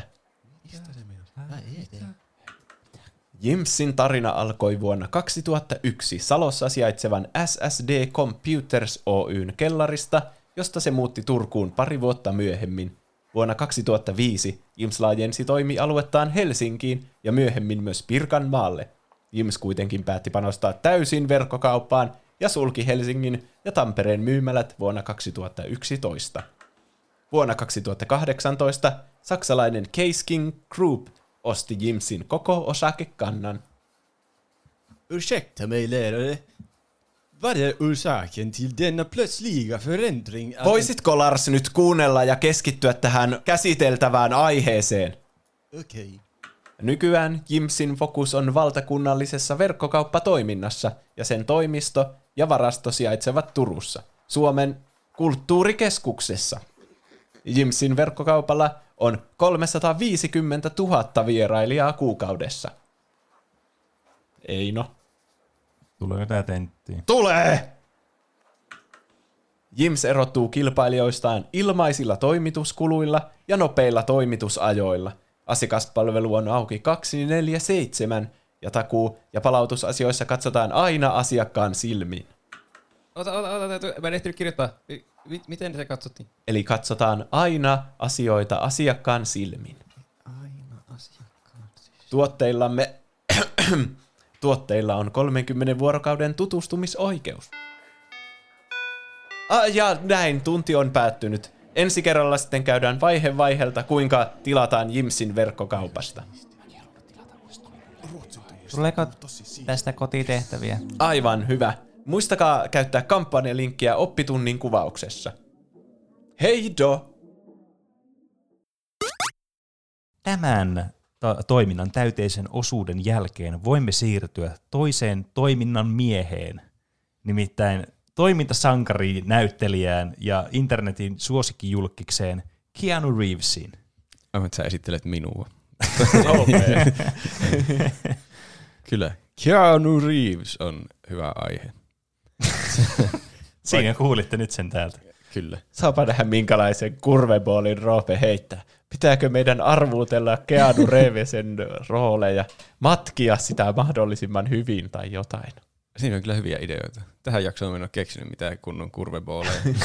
No, mietitään, mietitään vaan Keanu Reevesiä ja puhutaan kuinka mahtava ihminen se on ja miksi. Niin. Mm. Tai ainakin käydään läpi, missä elokuvissa se on ollut, tai ainakin jotakin elokuvia, missä se on ollut, ja varmaan jotakin muutakin elämää. Minkälainen tyyppi se on. Ja et, et, miksi koko internet rakastaa Keanu Reevesiä? Tämä on se kysymys, mitä pohdimme nyt tässä. Mm. Koska se on varsinkin viime vuosina tullut hyvin selväksi internetissä, että se on maailman paras ihminen. Ja Niin. Minä ainakin haluan selvittää, että miksi. Niin, totta. Ja ei se ole varmasti aina ollut sillä statuksella. Ainakin musta tuntuu, että jossakin vaiheessa se oli ihan surkea näyttelijä. Semmoinen jopa niinku B-luokan näyttelijä. Niin. Mm. Mä, mä en tiedä vieläkään, että onko se niinku oikeasti semmoinen hyvä näyttelijä, tai miten määritellään hyvää näyttelijä. Niin. Että sillä on niin paljon semmoisia tosi outoja rooleja, missä se on jotenkin tosi awkward se, se esitys. Mm. Mm. Tai ehkä se koko elokuva on niin outo, että se esityskin vaikuttaa sitten oudolta. Se on tehnyt tosi semmoisia random-elokuvia paljon. Niin. Mä listasin, että mä oon nähnyt sille tää seitsemän elokuvaa. Se on varmaan enemmän kuin mitä minä olen nähnyt. Ja tämä on mun aihe. Mä varastan sen. Mutta se on hyvä, jos sä oot nähnyt niitä monta. Mä otin tuota, tuota, tuota, niinkö kahdeksan semmoista aika tunnettua roolia, että, että mietitään niitä, koska se, se oli sen perusteella, mitkä on tunnettuja ja mitä itse mä oon nähnyt elokuvia ja mitä kommenteissa mainittiin. Että kun, koska viikon kysymyksenä kysyttiin, että mikä on Keanu Reevesin paras roolisuoritus. niin. Eli. Instagramissa ja Twitterissä. niin kyllä, Tuplahyppy nimellä. näin Kyllä. juuri. Discord. Ö, ensin tulee esitelmä Keanu Reevesistä, joka kestää puolitoista minuuttia. No niin. Aika alkaa nyt. Keanu Reeves. Ensimmäinen asia, miksi varmasti kaikki rakastaa Keanu Reevesiä, on, että se on kanadalainen. Tiesittekö sitä? Mm. Mm. Ja ne on ystävällisiä. Niin. Kyllä. Ei kukaan voi vihata kanadalaisia. Ne on tosi kohteliaita aina. Ja siellä sai sen tonnin heti, kun meni rajan yli ja muutti sinne. Niinkö? Vai eikö se oli Alaska? Mulla menee kaksi Ah. Pohjois-Amerikassa olevaa kylmää paikkaa sekaisin. Mm. Se on syntynyt Beirutissa, Libanonissa. Tiesittekö tätä? Enpäs Ei. tiennyt. Aina oppii uutta. Tiedättekö, kuinka vanha se on? Kuolematon. Se on kuolematon. Mä oon nähnyt Niinpä. niitä kuvia jostakin 1800-luvulta, jossa se on siellä maalauksessa. Niin, Mm. totta. Se on oikein. Se on kuolematon. Mutta se on oikeasti ilmeisesti 56-vuotias, ainakin Wikipedia valehtelee. Niin. Niin, väittää ainakin olevansa. niin. Mutta se ei kyllä näytä ikääntyvän yhtään. Ei niin. Ei. Ehkä se on vampyyri. Mm. Se on kyllä munkin niinku tämmönen salaliittoteorian niiden niinku uskottavin teoria. Se oli, se oli jonkun kommentoijankin teoria. Ja se oli si- siinä Dracula-elokuvassa. Oliko se Dracula? Ei, se ei ollut Dracula. Se oli joku toinen tyyppi. Se oli hauska elokuva. Se, mä en ole nähnyt sitä, mutta, mutta se on ilmeisesti hauska elokuva. Se, se on niitä niinkö sen tö, huonon puolen roolisuorituksia ehkä. Okei. Okay. Mutta ö, haluatteko tietää, mitkä IMDP sanoo sen trademarkeiksi? No. Hei, arvatkaa, mikä on sen trademark. Sitten saatte pisteitä. Joo, joo. Tuli sittenkin san- kurveball. Joo. Se sanoo aina, wow. Ah, vitsi, tuo oli aika hyvä. Olin, mietin kanssa. Se, se näyttää aina hämmentyneeltä. Mm, mm. Mä, mä sanoin, että Pene oli jopa lähempänä. Näitä on kolme. Ensimmäinen on Intense Contemplative Gaze. Se oli aika hämmentynyt se katse. Semmoinen, Mm. semmoinen tiukka hämmentynyt katse tai mietiskelevä. Mm. Sitten Deep Husky Voice. Se on kyllä matala se ääni. Niin jo. Ja se puhuu koko ajan sillä jotenkin sillä Cyberpunk 2077. Niin, se, Ei ehkä ihan tolle, mutta suunnilleen. se just niinku hengittää aina silleen ulos samalla kun se puhuu. mm. Ihan niin kuin se olisi breathtaking.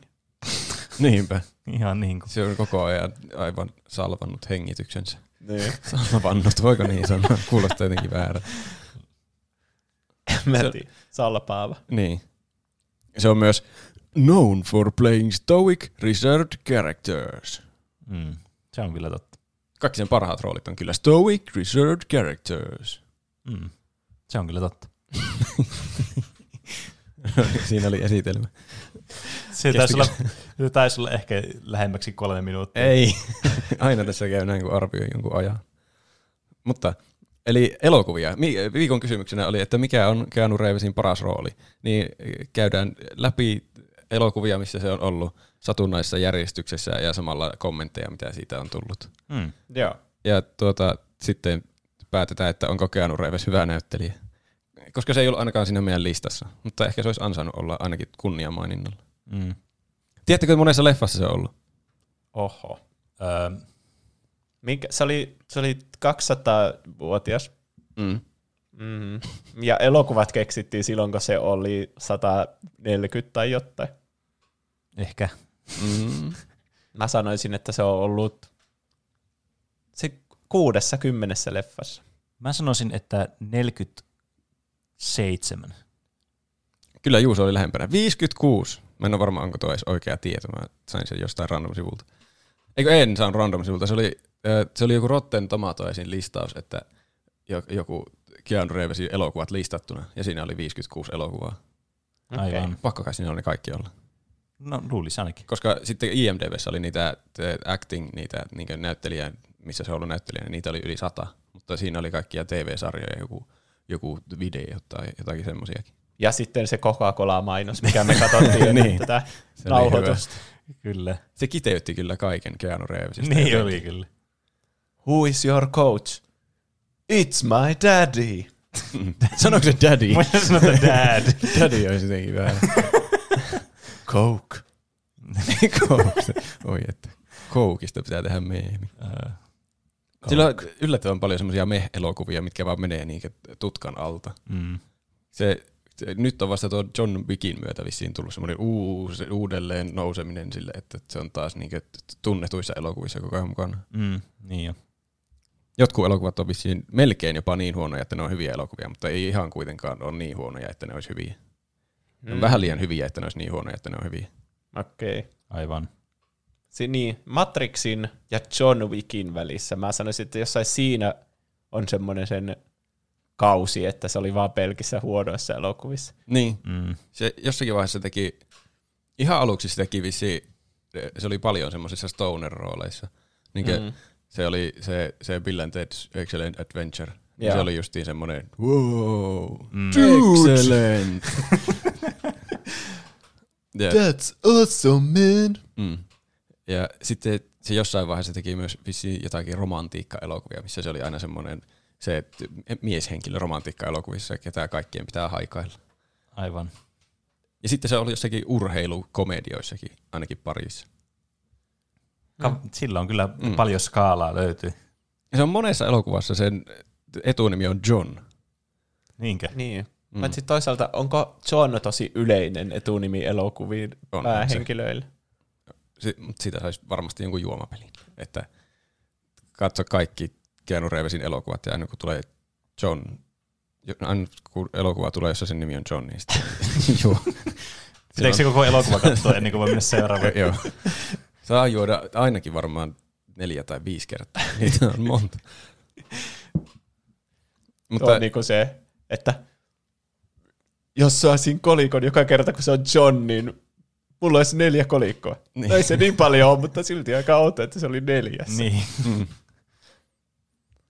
Ö, eli kahdeksan tunnettua Keanu Reevesin roolia ei missään tietyssä järjestyksessä, randomissa järjestyksessä. Tässä ei ole niitä, esimerkiksi niitä romantiikkaleffoja ja urheiluelokuvia, missä se on ollut. Mutta tässä ensimmäisenä nyt Matrix. 1999 ilmestyi ensimmäinen Matrix ja sitten taisi tulla 2003 ne seuraavat. Joo. Mm. Matrix on kyllä, Matrix on hyvä. Mä luen kaikki kommentit, mitkä on tullut Matri- Matrixiin liittyen. Johannes Kostaja sanoo, Matrix, ensimmäinen sellainen. Kosmoman sanoo, Matrix ja Toy Story. T4V Kid, mutta oikeasti en tiedä varmaksi. Sanotaan vaikka Matrix, koska olen kasvanut tynnyrissä. Kultti ja loppu. En tiedä. Tuo on varmaan monilla tuo, että sanoo Matrix, jos ei tiedä vaan mitään muuta. Se Niin se on se turvallinen tunnetuin valinta. kyllä Niin, varmasti. Mm, kyllä. Aalo sanoi myös, eka Matrix ehdottomasti. Pyrtsikuu. En hirveästi noita näyttelijöitä seuraa, mutta isäkin sanoi, että Matrix oli kyllä kova. Pyrtsikuun isältä myös piste Matrix. Emilie Romi sanoi, kyllä se on pakko sanoa Matrix ja Neo. Se oli eka rooli, minkä häneltä näin ja lapsena olin hyvin vaikuttunut. Freeman, kyllä taitaa mennä Neolle Matrixista, koska elokuva mullisti maailmaa simulaatioteoriallaan. John Wick 1 ja 2 ovat todella hyvin kovia leffoja, sekä olen pelannut Cyberpunkin ja en pitänyt roolista siinä. Oho. Mm. Sitä ei ole myöskään tässä listalla. Mä oon kuullut, että sen kanssa voi joko ystävystyä tai tulla vihamiehiksi tai Ai. jotain siltä väliltä. Mä en siinä, Siinä kaikki vaihtoehdot siis käytännössä. Voikohan sen kanssa olla romanttisesti? No ainakin jännä. että, että siinä Keanu Reevesillä ainakin niin löytyy sitä rooliskaalaa, että voisi. mm, Niin. Mutta musta vähän tuntuu, että ei. mä en päässyt vielä mun on- Cyberpunk-uralla Keanu Reevesiin asti. Niin. Ah, no, en mä sitten halua spoilata mitään. Mutta mä en tiedä, pelaanko mä sitä ainakaan vielä. Mutta ei varmaan silti kannata spoilata mitään. Ei tietenkään uutta peliä kannata spoilata, mm. jonka kaikki pelaa vasta loppuvuodesta tänä vuonna, kun se on valmis. Mm. Mm. Lollipop Lol sanoo myös Matrix. Svart Pulpo sanoo Matrixin, ne on huikea klassikko ja legendaarinen. There is no spoon. niin, eli hmm. tämä on kyllä... Keanu Reeves oli pitkään pelkästään varmaan Neo monen mielestä. Niin. Niin, vaikka yllättäen sillä oli niitä rooleja myös silloin 90-luvulla, niin kuin se, eikö Speed ja Point Break tullut ennen Matrixia? Taisi tulla. Niin. Jo- Elokuvia, joita mä en ole siis nähnyt kuitenkaan. Mä oon nähnyt ne. Mä oon katsonut Onko ne hyviä? viime aikoina paljon Keanu Reeves-elokuvia, kun mä ajattelin, että mä teen aiheen tästä. Ai, Ne, ne oli yllättävän hyviä. Ja Keanu Reeveskin oli ihan hyvä niissä. Onko Speed se elokuva, missä ne ajaa sitä bussia ja se saa pysähtyä, että se räjähtää? Joo, Se oli Se- hauska elokuva. niin oli. Mä en muista kyllä yhtä, että Keanu Reeves olisi ollut siinä elokuvassa.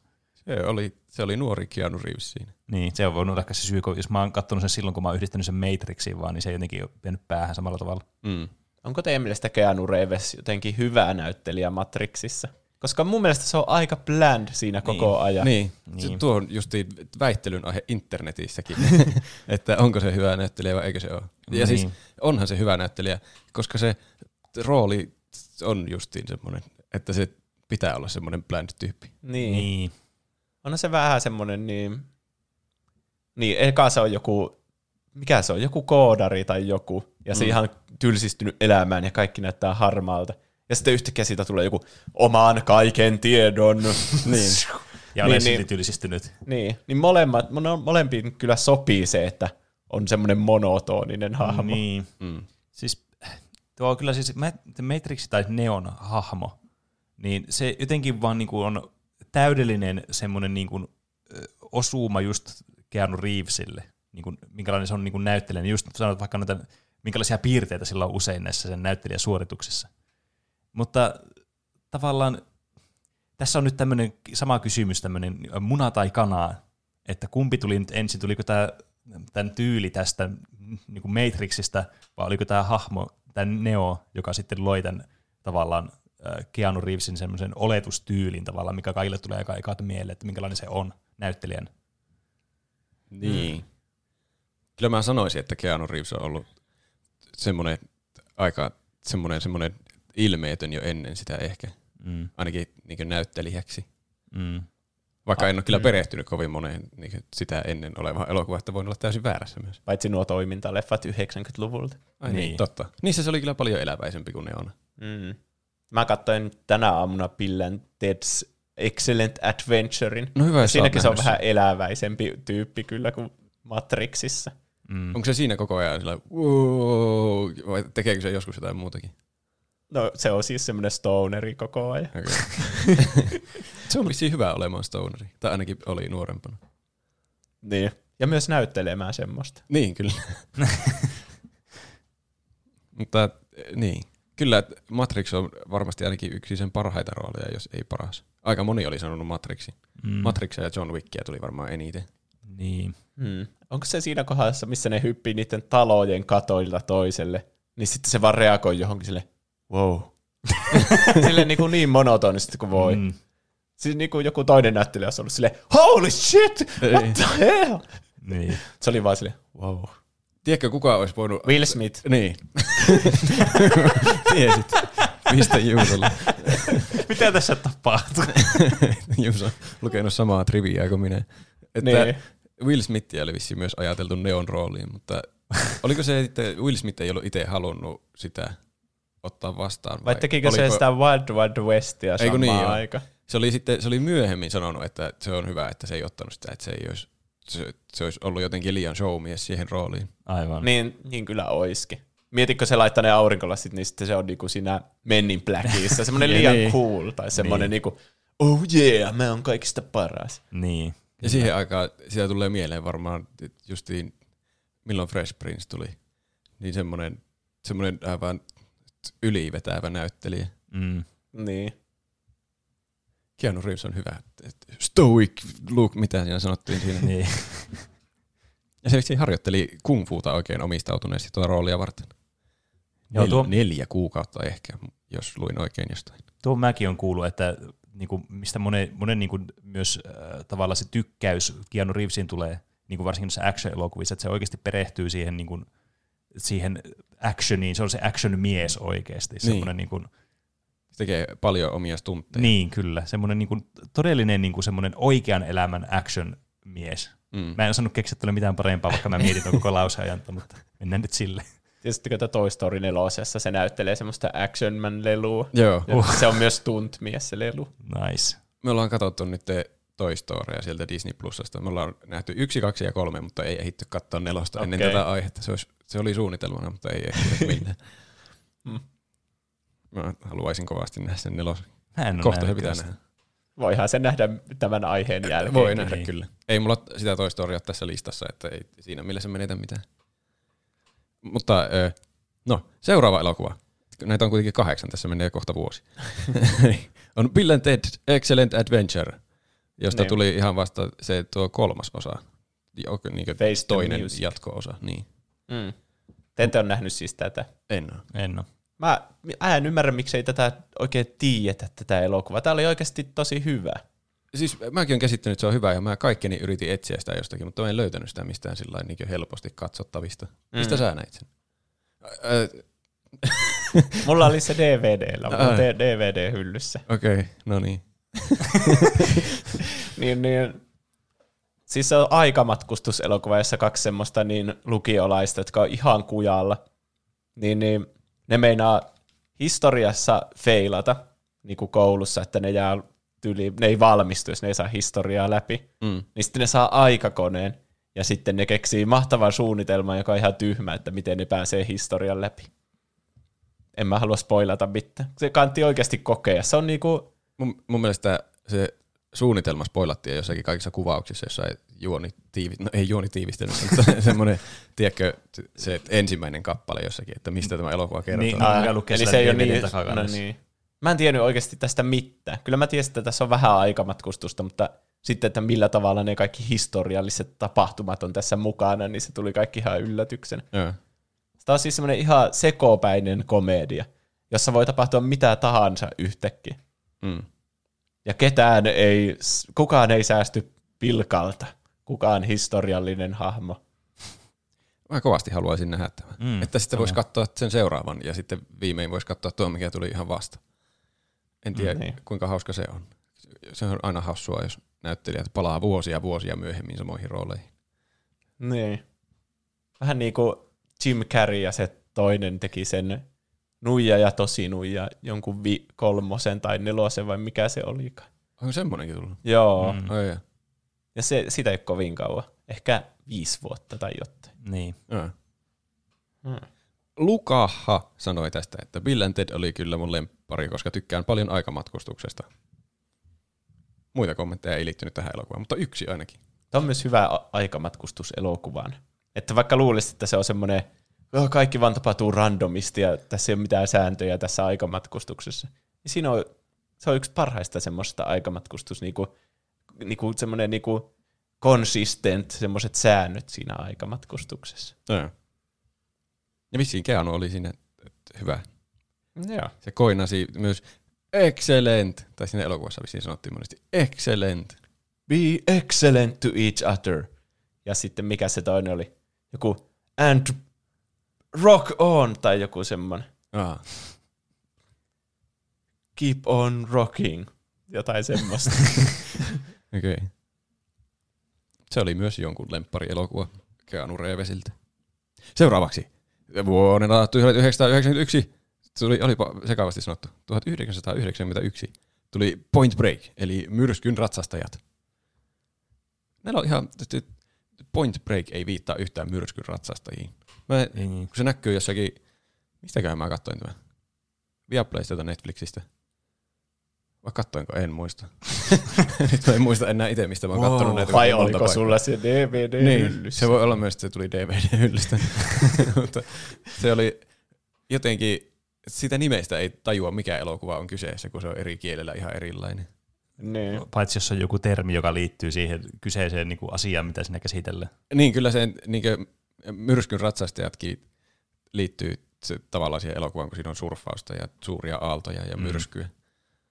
Ja Point Break, mun mielestä Point Break liittyy vissiin myös jotenkin surffaukseen. Voisi kuvitella, että se olisi aika kummallinen nimi silloin. Mm.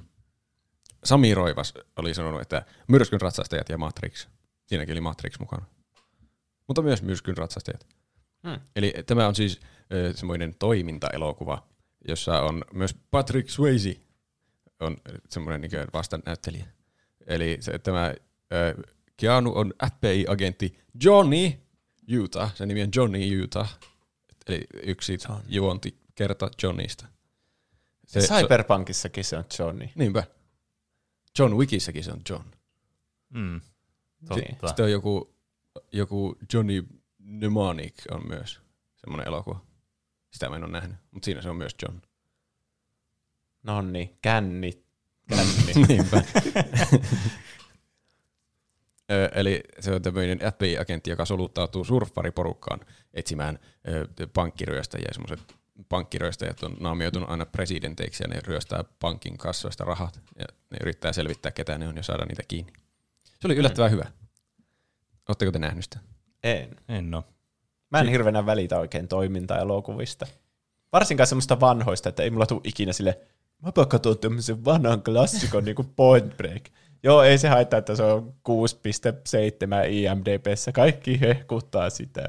Niin, Ei mullakaan tule oikeastaan katsottua, mutta nyt tätä aihetta varten mä katsoin, ne on yllättävän hyviä. Niin, ne, siis tämmöiset elokuvat, just semmosia, mitä sä niin kun näet joskus telkkarissa joku perjantai tai Niin. torstai-ilta, varsinkin jos on mökillä tai muuta, niin sitten on silleen, että no voisiko tämän katsoa. Ne on semmoisia Niin. hyviä pakosta viihdyttäviä popcorn-elokuvia. Niin kyllä. Vaikka Niin. Siis näissä oli ihan jänniä käänteitä myös jossakin, jotka aavisti kyllä tietenkin aina joskus itsekin, mutta silti, silti oli aivan vangitseva elokuva. Ja te, hyvää toimintaa. Keanu on kyllä hyvä toimimaan. Ja surffausta. Se oli opetellut surffaamaan tätä elokuvaa varten. Se aina opettelee jonkun taidon ja ne elokuvan. Se varmaan valitsi sen roolit sen perusteella, että sen pitää opetella joku juttu. Se Niin. haluaa aina kehittää itseään jotenkin. Se osaa varmaan kaikkea. Niin. Mm. Vähän siistiä olla Keanu Reeves, kun kaikkea. Se on niin kuin Matrixista, kun se on ladannut kaiken tiedon päähän Niin. ja se osaa mitä tahansa. Niin. Jep. Mm. Ehkä se siksi valittiin siihen rooliin, että kun sillä oli jo kokemusta siitä, että se lataa kaiken osaamisen ja tiedon itseensä. niin. Wow. Niin. Tässä se oli ainakin eläväisempi kuin siinä Matrixissa, että se osaa olla myös eläväisempi. Ja t- tämä oli vissiin se niinkö oikeastaan ensimmäinen semmoinen toimintaelokuva pääosa. Milloin tämä tuli 91. Semmoinen ainakin kunnon pääosa, missä, mi- millä se, missä se, niinkö, se toi nimensä esille toimintasankarina Ja. sitten jatkoi tuossa Speedissä. Mutta ennen Speediä on, koska nämä ei ole missään järjestyksessä, niin 1997 tuli tämmöinen The Devil's Advocate, paholaisen asianajaja. Oletteko te katsonut tämmöistä? Se oli, mikä Al Pacinon joku asianajaja. Joo, Tai Al Pacino oli sen asianajaja. Siinä on ainakin Al Pacino siinä elokuvassa. Niin. Giancino. siis mullakin tulee aina vaan tuo mieleen siitä. Mä, mä oon varmasti nähnyt tämän, mutta mä en muista tästä mitään. Siis mustakin tuntuu, että mä oon joskus nähnyt tämän, mutta mä en muista myöskään tästä yhtään mitään. Munkin mielestä tuo nimi kuulostaa siltä, että tuon on pakko ollut joskus nähdä. Niin. Mutta sitten kun luki, mistä tämä kertoo, niin en muista yhtään, että mä olisin nähnyt tätä. Ja tää tuntuu just semmoiselta, että tää on joskus tullut telkkarista, kun on kat- lauantai-iltana ei ollut mitään tekemistä. Ja sitten Mm. kattonut vaan TVtä ja silloin on tullut tämmöinen elokuva, ja sitten se kattonut vasta silleen ok. Mm. Just joku semmoinen tilanne ollut. Vain Salamaa oli tykännyt tästä eniten. Se oli sanonut Devil's Advocate. Mm. Tämä on siis joku tämmöinen, ö, siinä on Al Pacino, Charlize Theron ja ainakin Keanu Reeves. Tämä kertoo jostain lakimiehestä, joka ei ole ikinä hävinnyt yhtään juttua. Se puolustaa nyt opettajaa, jota syytetään oppilaan hyväksikäytöstä. Jesus Christ. Mm.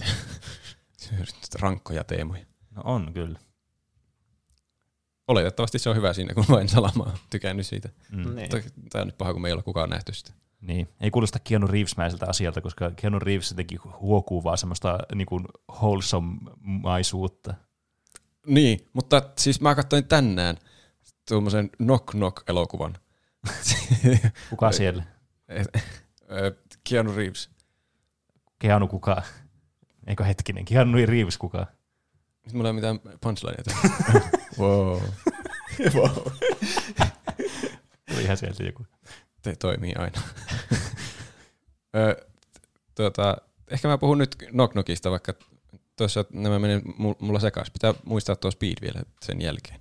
No jos mä nyt mainitsin Speedin, niin puhutaan ensin Speedistä. Tehdään sille. 1994, eli samana vuonna kuin me, tuli maailmaan Speed kuoleman kyydissä. Mm. Siitä oli sanonut ainakin Pekka Hildeen Speed kuoleman kyydissä. Oikea oppinen jännityselokuva, jännitystä ja hyvä lopputwisti. Aienkerias oli sanonut Speed tai virolaisittain kiirus. Siinä, kaveri, siinä kaveri vetää kyllä tosi hyvän roolin ylisuuressa takissaan. Vaan nauratti tuo. Kiirus. Kiirus. Mikä on niin se nopeus, mitä sen bussi siis pitää kulkea? Onko Se se oli- 50 mailia tunnista tai jotain semmoista? Joo, se se oli. Eli montako se on kilometreissä? Se on jotain ka- 80. On se lähellä sataa. 80. Niin. Mutta mitä jos se vaan, mitä jos se vaikka Oulussa kävisi tolleen, niin mitä jos vaan lähtee jonnekin Kuusamoon, niin siinä on niin kuin, joku kolme tuntia aikaa ratkaista se pommiongelma. Niin. Totta kai ne siinäkin lähtee semmoisille niin pitkille teille, missä pitäisi olla tilaa mennä, mutta aina siihen tulee joku este sitten tielle. Niin, että kyllä. Aa, mä jotenkin kuvitellut, että ne ajaa vaan jossakin kaupungissa silleen niin kuin koko ajan tulee vastaan jotain, aah, mummo kello 12, hush, ja se on hirveätä mm. toimintaa koko ajan. On siinä semmoistakin, ja sehän on hirveätä toimintaa Niin koko ajan. Se on siis nimensä mukaisesti ihan hirveätä vauhtia koko elokuva. Mm. Niin. Ihan niin kuin vetäisi speediä. Niin. Kyllä. Eli se on siis tämmöinen toimintatrilleri, ja kommentissa sanottiinkin, mikä Pekka Hildeen sanoi hyvin, että oikeaoppinen jännityselokuva. Jännitystä ja hyvä lopputwisti. Mm. Kertoo tämmöistä poliisista, joka yrittää pysäyttää hullua psykopaattiterroristeja, joka haluaa räjäyttää kaikkea ja vaatii lunnasrahoja joka paikasta. Tässä on hmm. oikeastaan niin monta eri tapahtumaa, koska siinä tuntuu aina, että tämä loppuu, ja sitten se ei lopukaan vielä, ja tulee uusi käänne vielä, ja, ja tuntuu, että Aa, nyt tämä elokuva alkoi, mutta se ei alkanutkaan vielä, vaan se oli vasta semmoinen esiaste siinä elokuvassa. Okei. Okay. Se on aika erikoinen. Mutta siinä on kyllä toimintaa on koko ajan. Mm. Ja Kea, Keanu toimii taas hyvin. Mitä se tähän opetteli, tähän elokuvaan? Tähän en kyllä tiedä, mitä se opetteli. Ajaako se sitä bussia? Mun mielestä siinä ajoi joku nainen ajoi sitä Siinä bussia. ajaa Sandra Bullock bussia. Niin, Okei. Okay. Ne on vissiin hyviä ystäviä oikeassa elämässä, Ke- Keanu Reeves ja Sandra Bullock. Yeah. varmaankin. Jos ne on työkavereita, niin... Tai siis aina jotenkin tuntuu yllättävältä, että kun näyttelijät on jotenkin kavereita oikeassa elämässä. niin. Silleen, niin kun ne tekee samaa työtä, niin ne voi olla työkavereita, niin miksi ne voisi olla oikeitakin kavereita? Niin. Mut ne oli jossain toissakin elokuvassa yhdessä. En muista, mikä se oli. Ne on kai jotenkin erityisen läheisiä tyyppejä, mä luin jostain. No, mutta niin, Keanu oli hyvä tässä elokuvassa. Oli kyllä Sandra Bullockikin hyvä elokuvassa. Ne oli hyvä semmoinen päätähti kaksikko tässä elokuvassa. Hmm. Monta kertaa joutui pelastamaan tilanteen Keanu aina joka, joka paikassa. Tässä se oli taas ehkä vähän semmoinen ilmeettömämpi osittain, tai semmoinen tosi ammattimainen poliisi. Semmoinen vähän jotenkin neomainen poliisi. no, nyt tulee sitten tuota Knock Knock. 2015 on tullut tämmöinen elokuva. Oletteko te kuullut tämmöistä elokuvasta? Ei mitään käy. Knock knock. Kuka siellä? Emme voi Se uudestaan on joku kauhuelokuva, eikö ookin? Oh, Ja sitten, että sun ovelle koputtaa joskus Keanu Reeves keskellä yötä ja sitten se on joku kirous tai jotain. ei kun Keanu Reeves, Keanu Reeves kokee tässä sen kaiken kauhun. Aa, Ahaa. okei. Okay. Se murmurieje on sanonut, knock knock, paras elokuva ja roolisuoritus Keanulta. Missään elokuvassa sillä ei ole niin paljon erilaisia tunnetiloja kuin tässä. Sitten on tämmöinen nauruhemiö ja peukalohemiö. Mikä saa mut epäilemään, että onko tämä nyt siis sarkasmia vai tosissaan tämä. Montako tunnetilaa sillä siinä on? Siinä on tosi monta tunnetilaa kyllä. Niin. No jos mitataan, että eniten tunnetiloja, niin ehkä se, jos se on niinku se hyvän roolin Niin. mittari. Niin. Ja ei se tässä kyllä niinkö huonosti minusta näytä. En mä mikään asiantuntija tietenkään ole, mikä on erikoista, kun mä oon valinnut tämmöisen aiheen. Ei se, kyllä mä vakuutuin, että siis se, on, se näyttelee semmoista perheen isää, joka jää yksin kotiin, ja sinne tulee kaksi semmoista nuorta naista taloon, ja sitten ne käyttää sitä hyväksi. Se, Mm. sillä, se on, mä en tiedä miten sen selittää. No sä selitit mun mielestä toi ihan hyvin tuossa. Okay. Kuka se koputtaja sitten on? Ne naiset koputtaa sinne. Aa, Okei. Okay. Ne tulee sellainen sateessa, että oi, että kun nyt on näin sade, sateista ja meidän pitäisi päästä johonkin ja kaikki puhelin kastunut ja mitä kaikkea niillä oli. mutta oikeasti siinä on joku kirous. Ja niillä oli pahat mielessä niillä naisilla. Okei. Okay. Mä en ikinä oikein ymmärtänyt, miksi niillä oli pahat mielessä, että mitä ne oli. Se oli aika omituinen elokuva, mä en osaa sanoa, että se oli omituinen ja ahistava elokuva. Se, ja se oli muutenkin, mulla on tänään ollut koko ajan siis semmoinen ihme mielentila päällä, kun mä heräsin joskus kuuelta aamulla enkä saanut enää unta. Ja sitten mä rupesin kirjoittaa näitä muistiinpanoja ja samalla katsoin Keanu Reeves elokuvia. Ja sitten mä että hei, tuossa on tommonen, mitä mä en ole edes nähnyt. Knock knock. Ja sitten rupesin katsoa ja se oli semmoinen tosi ahistava semmoinen kauhuelokuva. Ja siinä että Keanulle tehtiin vaan kaikkea ikävää koko ajan, sillä meni kaikki pieleen siellä hommassa. Ja Ja nyt sä et tiedä, että onko sä vaan nukkunut oikeasti ja nähnyt jotain houreunta vai onko sä... niin, vähän, tuntuu siltä. Se oli tosi jotenkin absurdi elokuva, koska ei, si- sitä ei, mä en ole nähnyt ikinä sitä semmoisessa roolissa muutenkaan. Se vaan Niin. huusi ja raivos siellä, paitsi on se vähän raivollinen muissakin rooleissa, mutta et siinä se oli monenlaisia tunnetiloja. Varsinkin lopussa sillä tuli aivan kaikki tunnetilat kerralla. Oho. Nyt on kyllä meleikonen. Semmoinen niinku split, jossa on 20 eri persoonallisuutta yhdessä henkilössä. Mm. Mun mielestä joku kriitikko oli netissä sanonut tästä, että se ei oikein vakuuta tässä tämmöisessä roolissa, missä pitäisi olla jotakin enemmän rangia. Että ei voi olla semmoinen ky- kylmähermoinen tappaja, mutta vasten tahtoa. Niin, aivan. Hmm. Mutta ky- kyllä mä vakuutin. Mua ainakin, nyt mulla tuntuu koko ajan, että Keanu Reeves on semmoinen perheen isä, jolle tapahtuu kaikkea ikävää, niin kai se ainakin jotenkin näytteli hyvin, jos mua ahistaa se. Niin. Ilmeisesti. Kyllä elokuvat, ei kaikki ole positiivisia tunteita, mitä elokuvilla Mm. yritetään saada Niin. aikaan. Joskus myös negatiivisia. Kyllä. Niin. semmoisia tunteita monille tuli varmasti Keanun roolisuorituksesta tässä Bram Stoker's Dracula elokuvassa, joka tuli 1992. Nyt kun sä sanoit ton kirjailijankin nimen, niin mä oon tästä joskus kirjoittanut koulussa jonkun jutun. Oi. Sitä Dracula. Mutta mä en ole varma, että katsoinko mä sen leffan vai lukinko mä vaan Wikipedia. sen mä tiedän, että mä en lukenut sitä kirjaa ainakaan. Mm. Se, t- tämä kertoo siis vissiin Drakulasta. Mä en ole itse nähnyt tätä. Mä tätäkin yritin etsiä. Mä olisin tämän halunnut justiin nähdä, koska tässä Keanu on vissiin tosi huono näyttelemään. Tai sitten se on kästetty jotenkin tosi huonosti. Mm.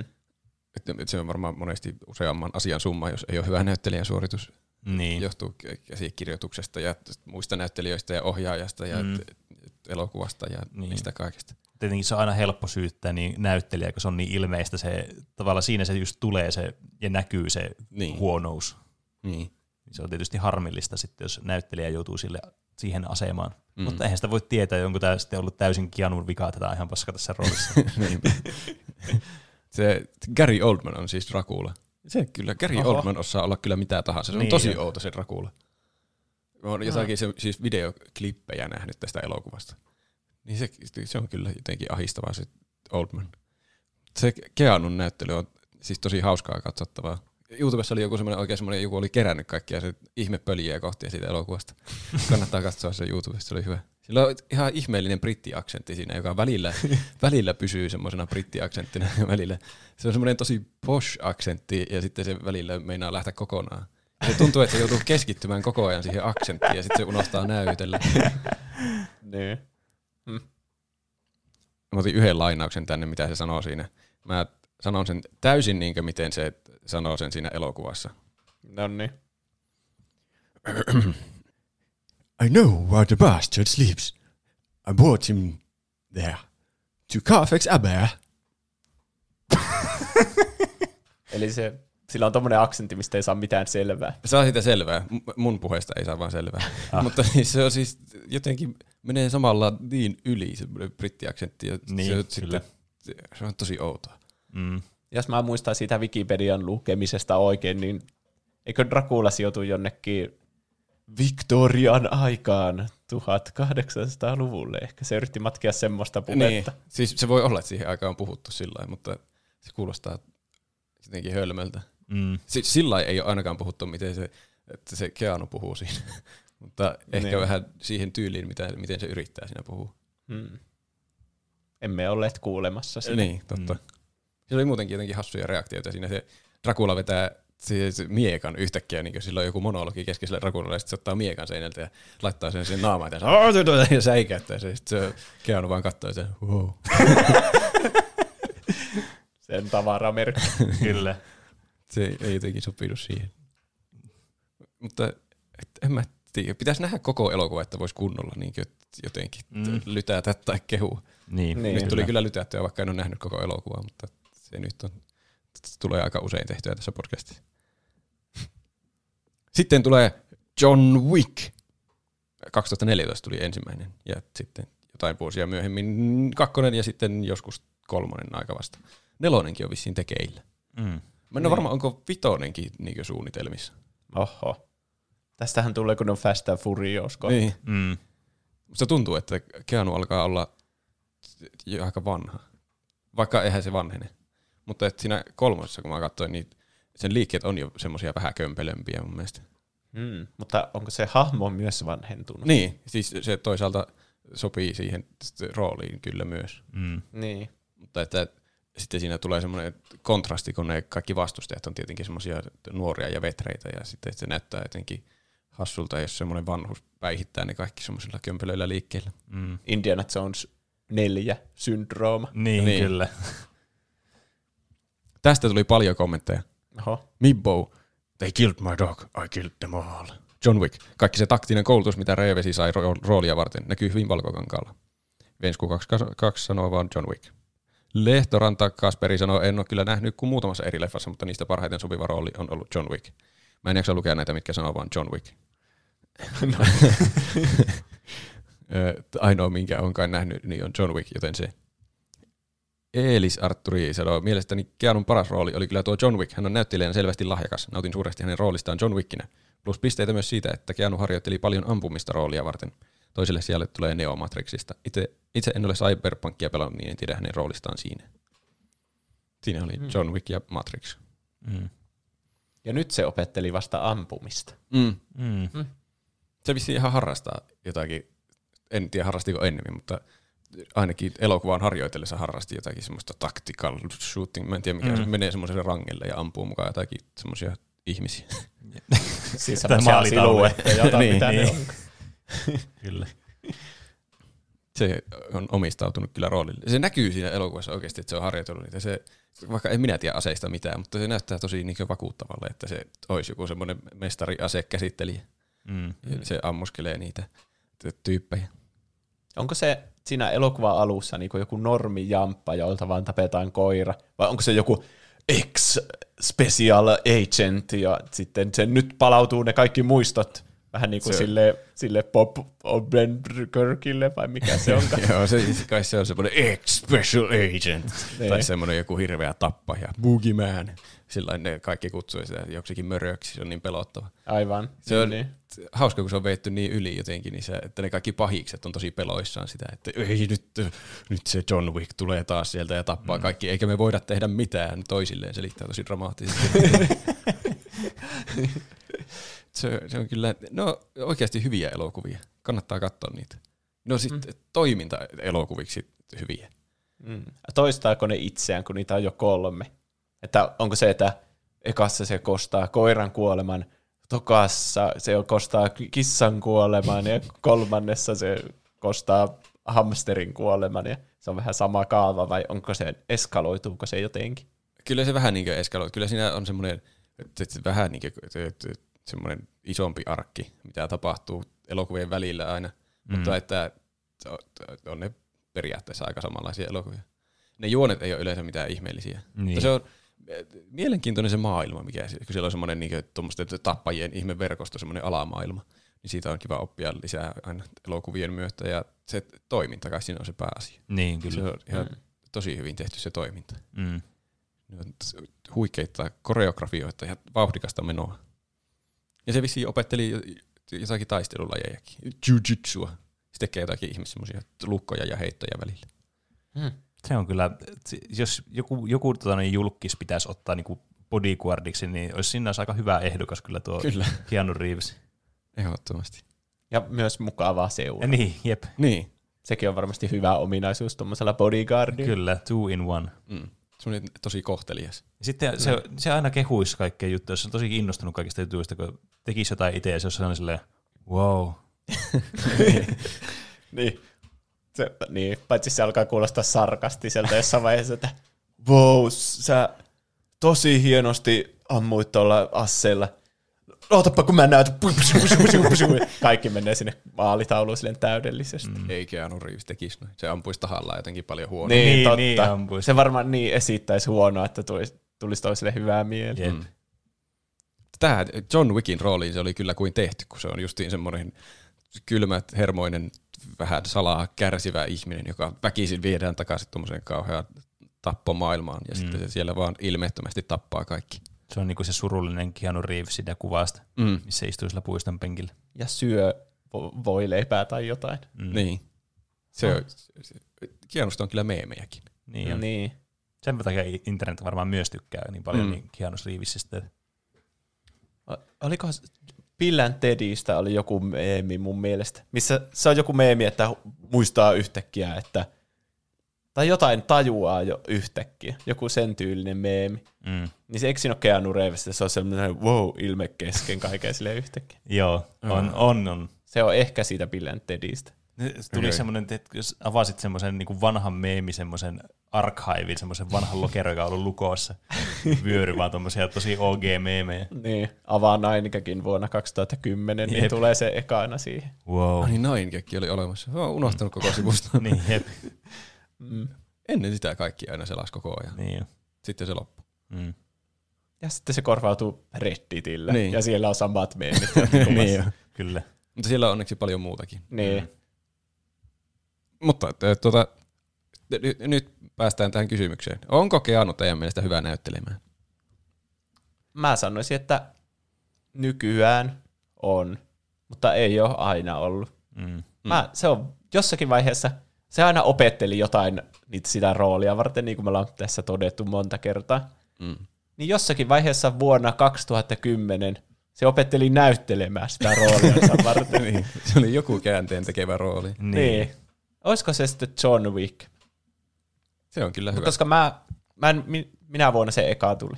Se oli 2014. Okei. Okay. Kun mä kirjoitin tänne ylös min- leffan, minkä mä oon nähnyt, The Day the Earth Stood Still. Ah, Eh, Onko se päivänä maailma pysähtyi? Joo. Joo. Ja siinä se oli maailman blandein näyttelijä ikinä. Joo. Niin, niin et jossakin siinä välissä se opetteli näyttelemään.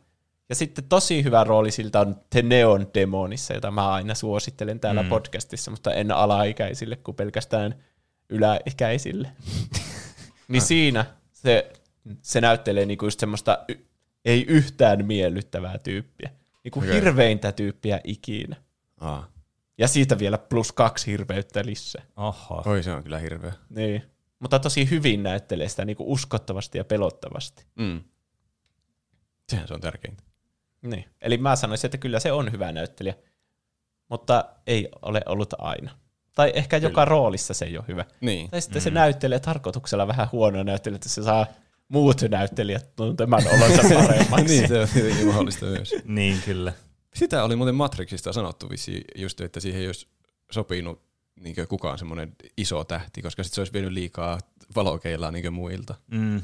Se on kyllä totta. Si- siinä elokuvassa se tarvii kyllä niinku tilaa hengittää ne he- hahmot siinä. Mm. Ja se, ja se tarina, kun se on, sekin on niin mielenkiintoinen. Niin, niin siis kyllä. Niin. Jos se olisi te- tosi, tosi, tosi hyvä näyttelijä, niin kuin joku Daniel Day-Lewis. Mä, mulla tulee vaan negatiivisia fiiliksiä Daniel Day-Lewis. Miettikää, jos se olisi Matrixissa, niin sehän ylinäyttelisi kaiken. I know kung fu! Keanu on Give vaan me jotenkin... the Oscar now. I Keanu on drink your milkshake. Mä en uskalla aloittaa lausetta. Lisää Daniel Day-Lewis lainauksia.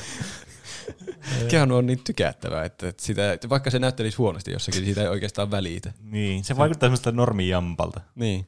joka vaan nyt sattuu tekemään työksi tuommoista hommaa. Mm. Jalat maassa. Mm. On kyllä. Mutta toisaalta se on 190 senttiä korkea, niin se kun se on jalat maassa, niin se on silti tosi korkealla. Kyllä. Näin on. Netissä tuntui olevan semmoinen konsensus, ainakin niillä rajatuilla paikoilla, missä minä kävin lukemassa, niin että se on hyvä näyttelijä, mutta niin vaan tietyissä rooleissa.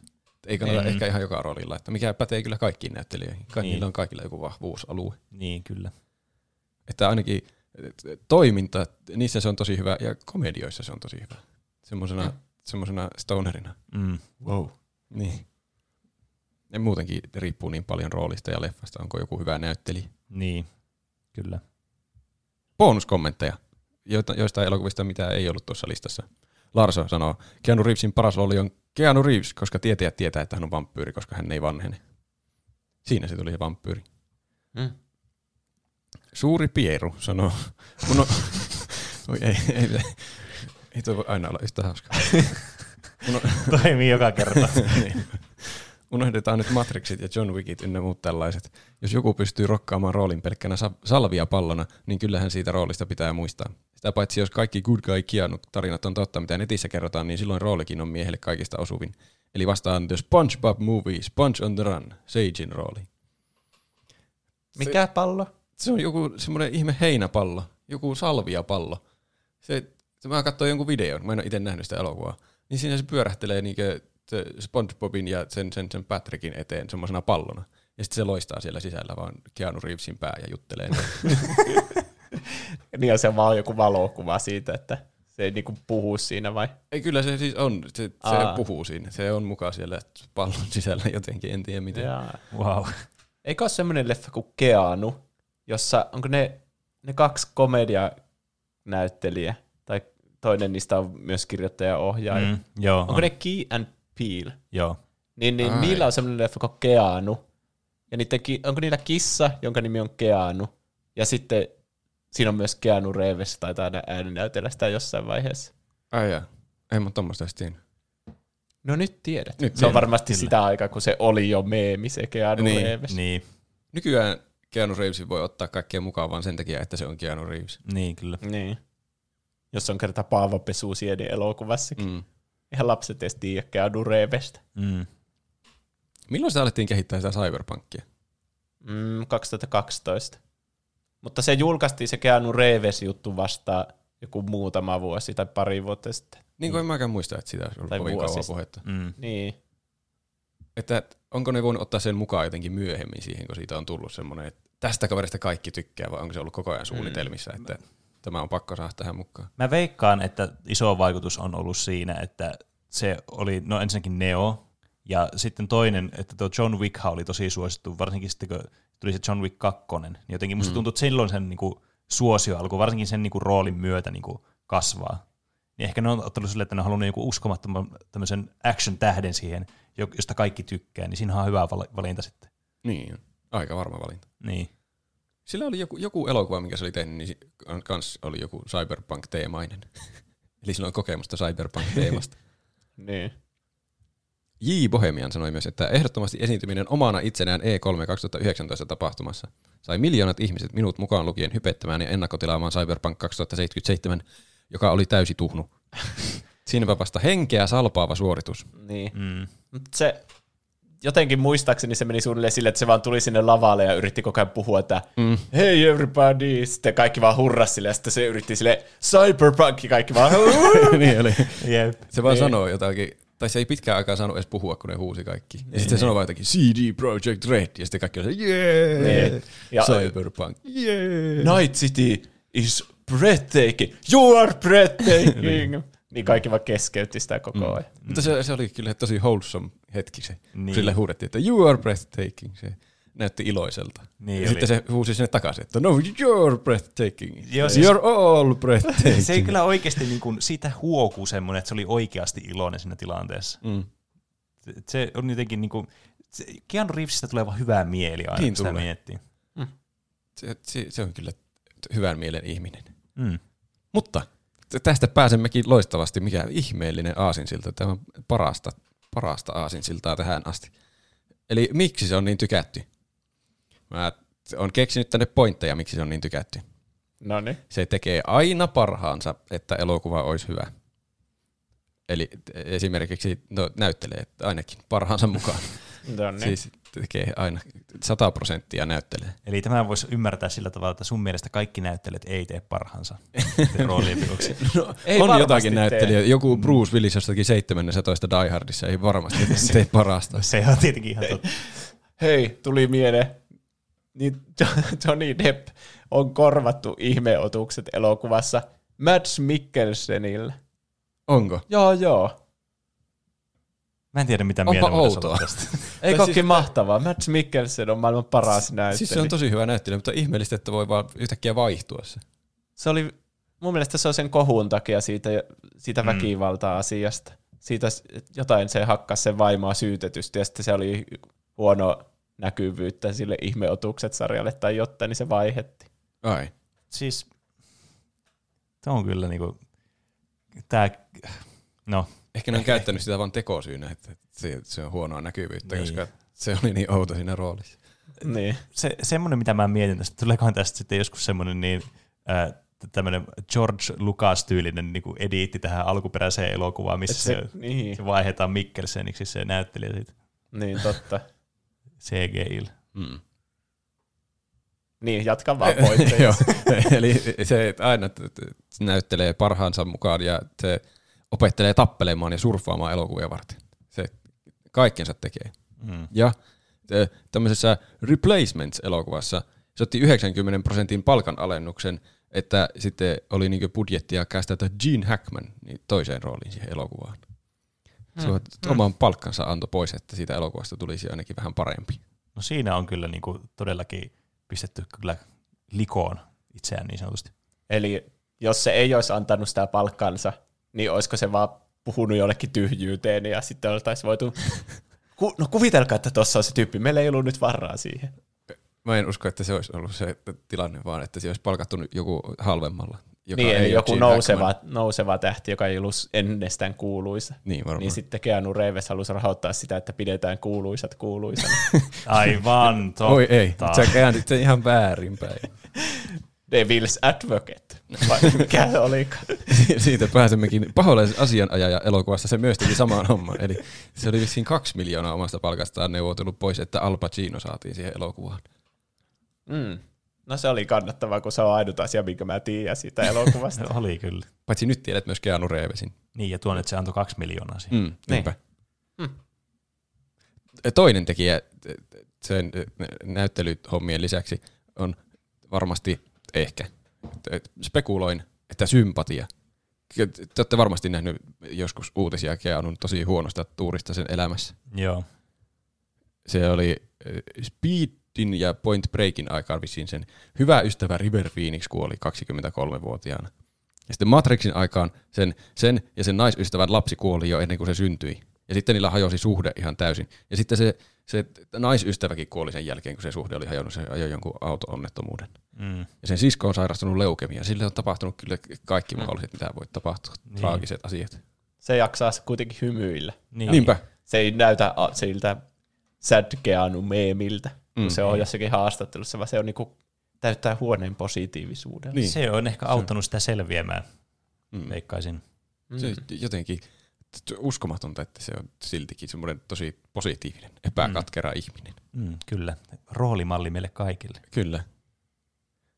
Niin se Sad Keanu meemi, ei se vissiin liittynyt mitenkään oikeasti mihinkään, että se olisi ollut surullinen siinä, se vaan oli otettu jotenkin hyvällä Niin. hetkellä se kuva. Niin, kyllä. Mutta se on se jalat maassa ja semmoinen, tiedätkö, niin. että mäkin olen syönyt tuossa penkillä joskus sub, Niin, niin, subin kyllä. leipää. Mm. Niin sitten, niin, jotkut julkikset varmaan pyytäisi palvelijaa hakemaan niille sen sandwichin jonnekin piilopaikkaan, että ei ikinä olisi missään meemi kuvattavana. Niin. Se, jotkut oli internetissä vissiin koittanut ke- kehittää jotakin Keanun piristämiskampanjoita siitä, kun oli ollut Sad Keanu olemassa. Hmm. En perehtynyt siihen sen enempää. Mutta niin, samaistuminen on varmasti iso asia. Se on semmoinen, siitä on puhuttu jotenkin julkisuuden introverttina, että, että se on tosi yksityinen tyyppi ja elää, elää semmoista vaatimatonta elämää, ainakin tuommoiselle, mikä on elokuva tähdelle. Mm. Multimiljonäärille. Niin. Että sillä olisi rahaa tehdä ihan mitä haluaa varmaan, mutta silti se elää tuolla normaalia. Menee metrolla töihin ja Mm. mm. istuu puiston penkillä syömässä leipää. Niin. Se, sa, se on, tarjoaa paljon samaistumispintaa, Mm. mikä tietysti on aina semmoinen asia, mistä tulee semmoinen positiivinen vaikutelma aina.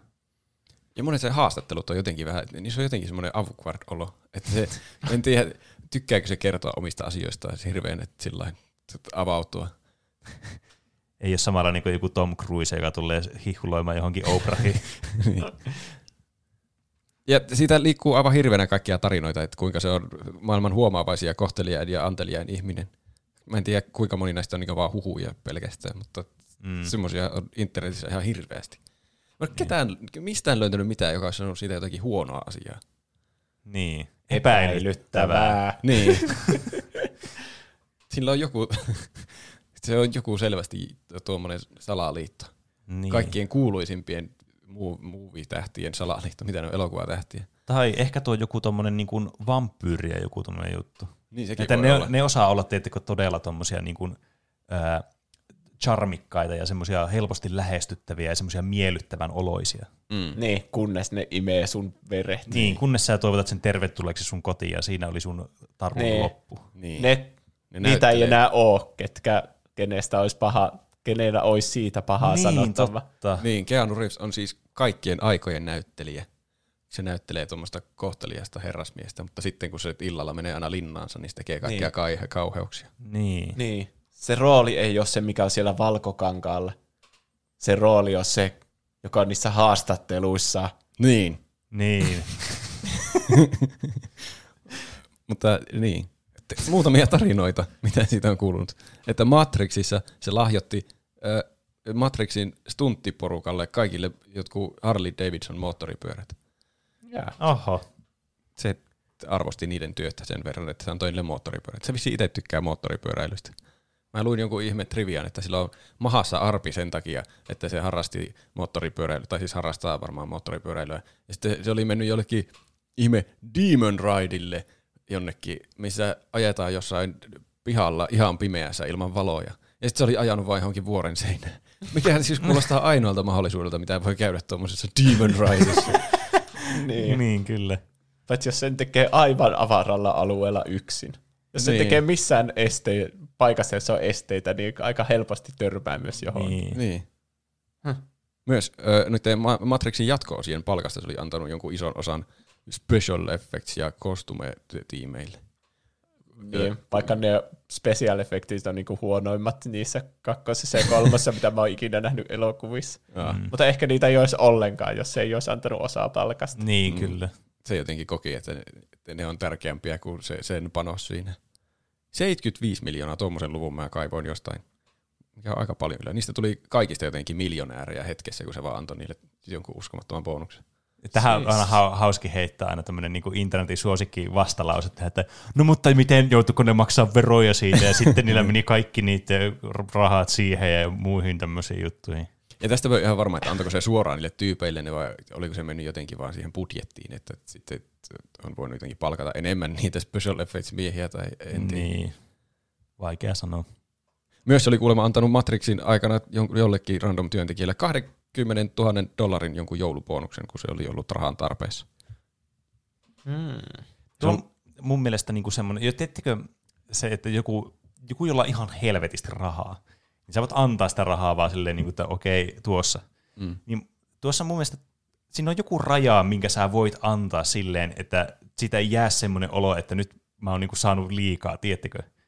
Tai siis semmoinen, tiettekö, jos joku miljonääri on silleen, että tulee silleen, että hei, oi, sulla menee kaikki huoneesta, tuossa kolme miljoonaa. Se on niinku semmoinen overkill, tiettekö? Ai mitä, olisiko se, että ei, ei kiitos. Ei, ei siis, tämä mun, tää mun pointti ei vielä tullut tässä. Vaan sitten jos sä annat joku 20 tonnia jollekin, niin se on ihan älytön raha sille. On. Mutta se ei tunnu semmoiselta overkilliltä. Tiedättekö siltä, että sä vaan haluat, että no niin, katsokaa, kun mä laitan ihan vittuisesti Niin, niin, rahaa niin, tälle. totta. Koska nuo jutut vois olla semmoisia, että se kuulee vaikka kahden keskissä keskustelussa, että tuolla tyypillä menee huonosti ja no ootapa mä kirjoitan sulle tästä ja sitten mm. joku 20 tonnia sille tässä. Mm. Mutta sitten onko se Keanu mennyt silleen, "Ahem, saisinko kaikkien huomion? Niin. Haluan antaa hänelle kolme miljoonaa, hänen kissansa kuoli. Ja sitten kaikki niin. on silleen, huh, Keanu on paras. Mä, mä en suostu uskomaan, että se on tapahtunut niin. noin. Ja sitten siinä on myös sekin, että en, se on, että mitä muut on mieltä, vaikka jos, sä, jos joku antaisi vaikka Juuselle nyt kolme miljoonaa, niin kyllä mua on vähän silleen, että no miksi mä. Niinpä. Kaikki muut alkaa ympärillä. Voi, Niin. että me, me, me, me Niin. en ehtinyt kauppaan eilen. Mutta ja- mut jos olisit 20 tonnia, niin okei, se olisi tosi iso raha, mutta mulla ei tulisi semmoista samanlaista, että vittu nyt mäkin tarvitsen tuo, anna mulle rahaa. Mulle tulisi kyllä vähän siitä jo, että miksi mä en saanut 20 tonnia, Ja- tai edes tonni. Ja sitten vielä, tämä on mun viimeinen pointti tähän. Vähän samanlainen ilmiö, nyt mä vähän, vähän mutkia suoraksi, niin kuin jossakin runeeskapeessa. Joku tyyppi tulee ja antaa sulle joku 10 miljoonaa siinä, niin se pilaa sulta sen peliin. Koska sä, niin kuin, sä et tee niitä kaikkia asioita, mitä sä normaalisti tekisit siinä, niin oikeassa elämässä suuren rahan saaminen yhtäkkiä voi pilata sun koko elämän, koska sä et enää osaa, niin kuin, su- sulla katoaa se jotenkin tajuu siitä rahasta ja miten niin kuin, paljon rahaa sä voit käyttää ja mihin sä käytät sitä ja muuta. Mm. Ja sä joudut velkakierteeseen loppupeleissä. Eikö lottovoittajille jotenkin elämänlaatu huonone tosi paljon?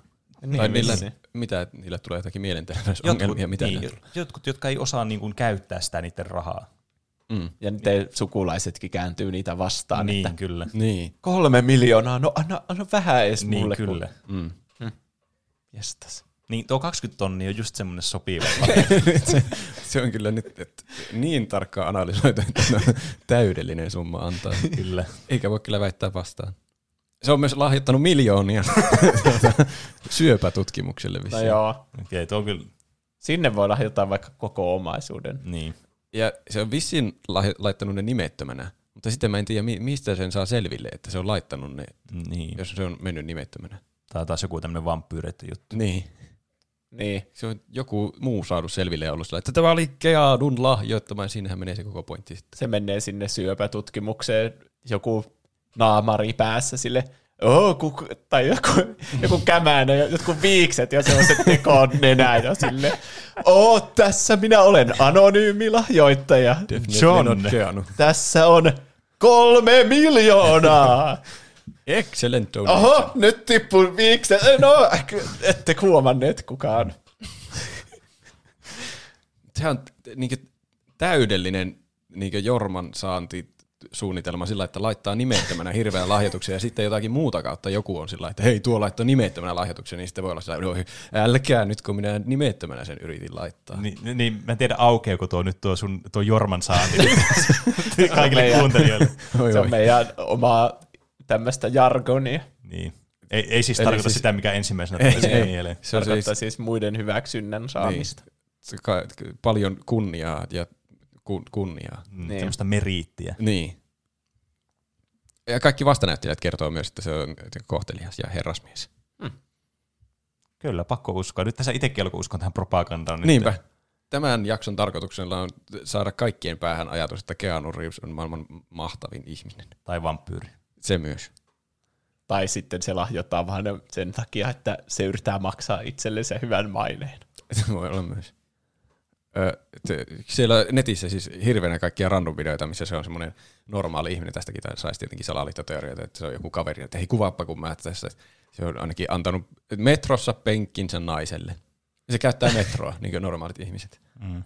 Ja sitten oli joku lentokoneasia, missä ne oli tehnyt jonkun hätälaskeutumisen ja sitten niillä oli seuraava lento jossain joskus kauan ajan päästä, niin sitten se oli tehnyt jotenkin random tyyppien kanssa roadtripin ja kertonut faktoja siitä kaupungista, missä ne oli mennyt sen ajan. Hmm. Hmm. Ja sitten se jutteli kauan kodittoman tyypin kanssa jossain kadulla. Mutta ei antanut sille 20 tonnia.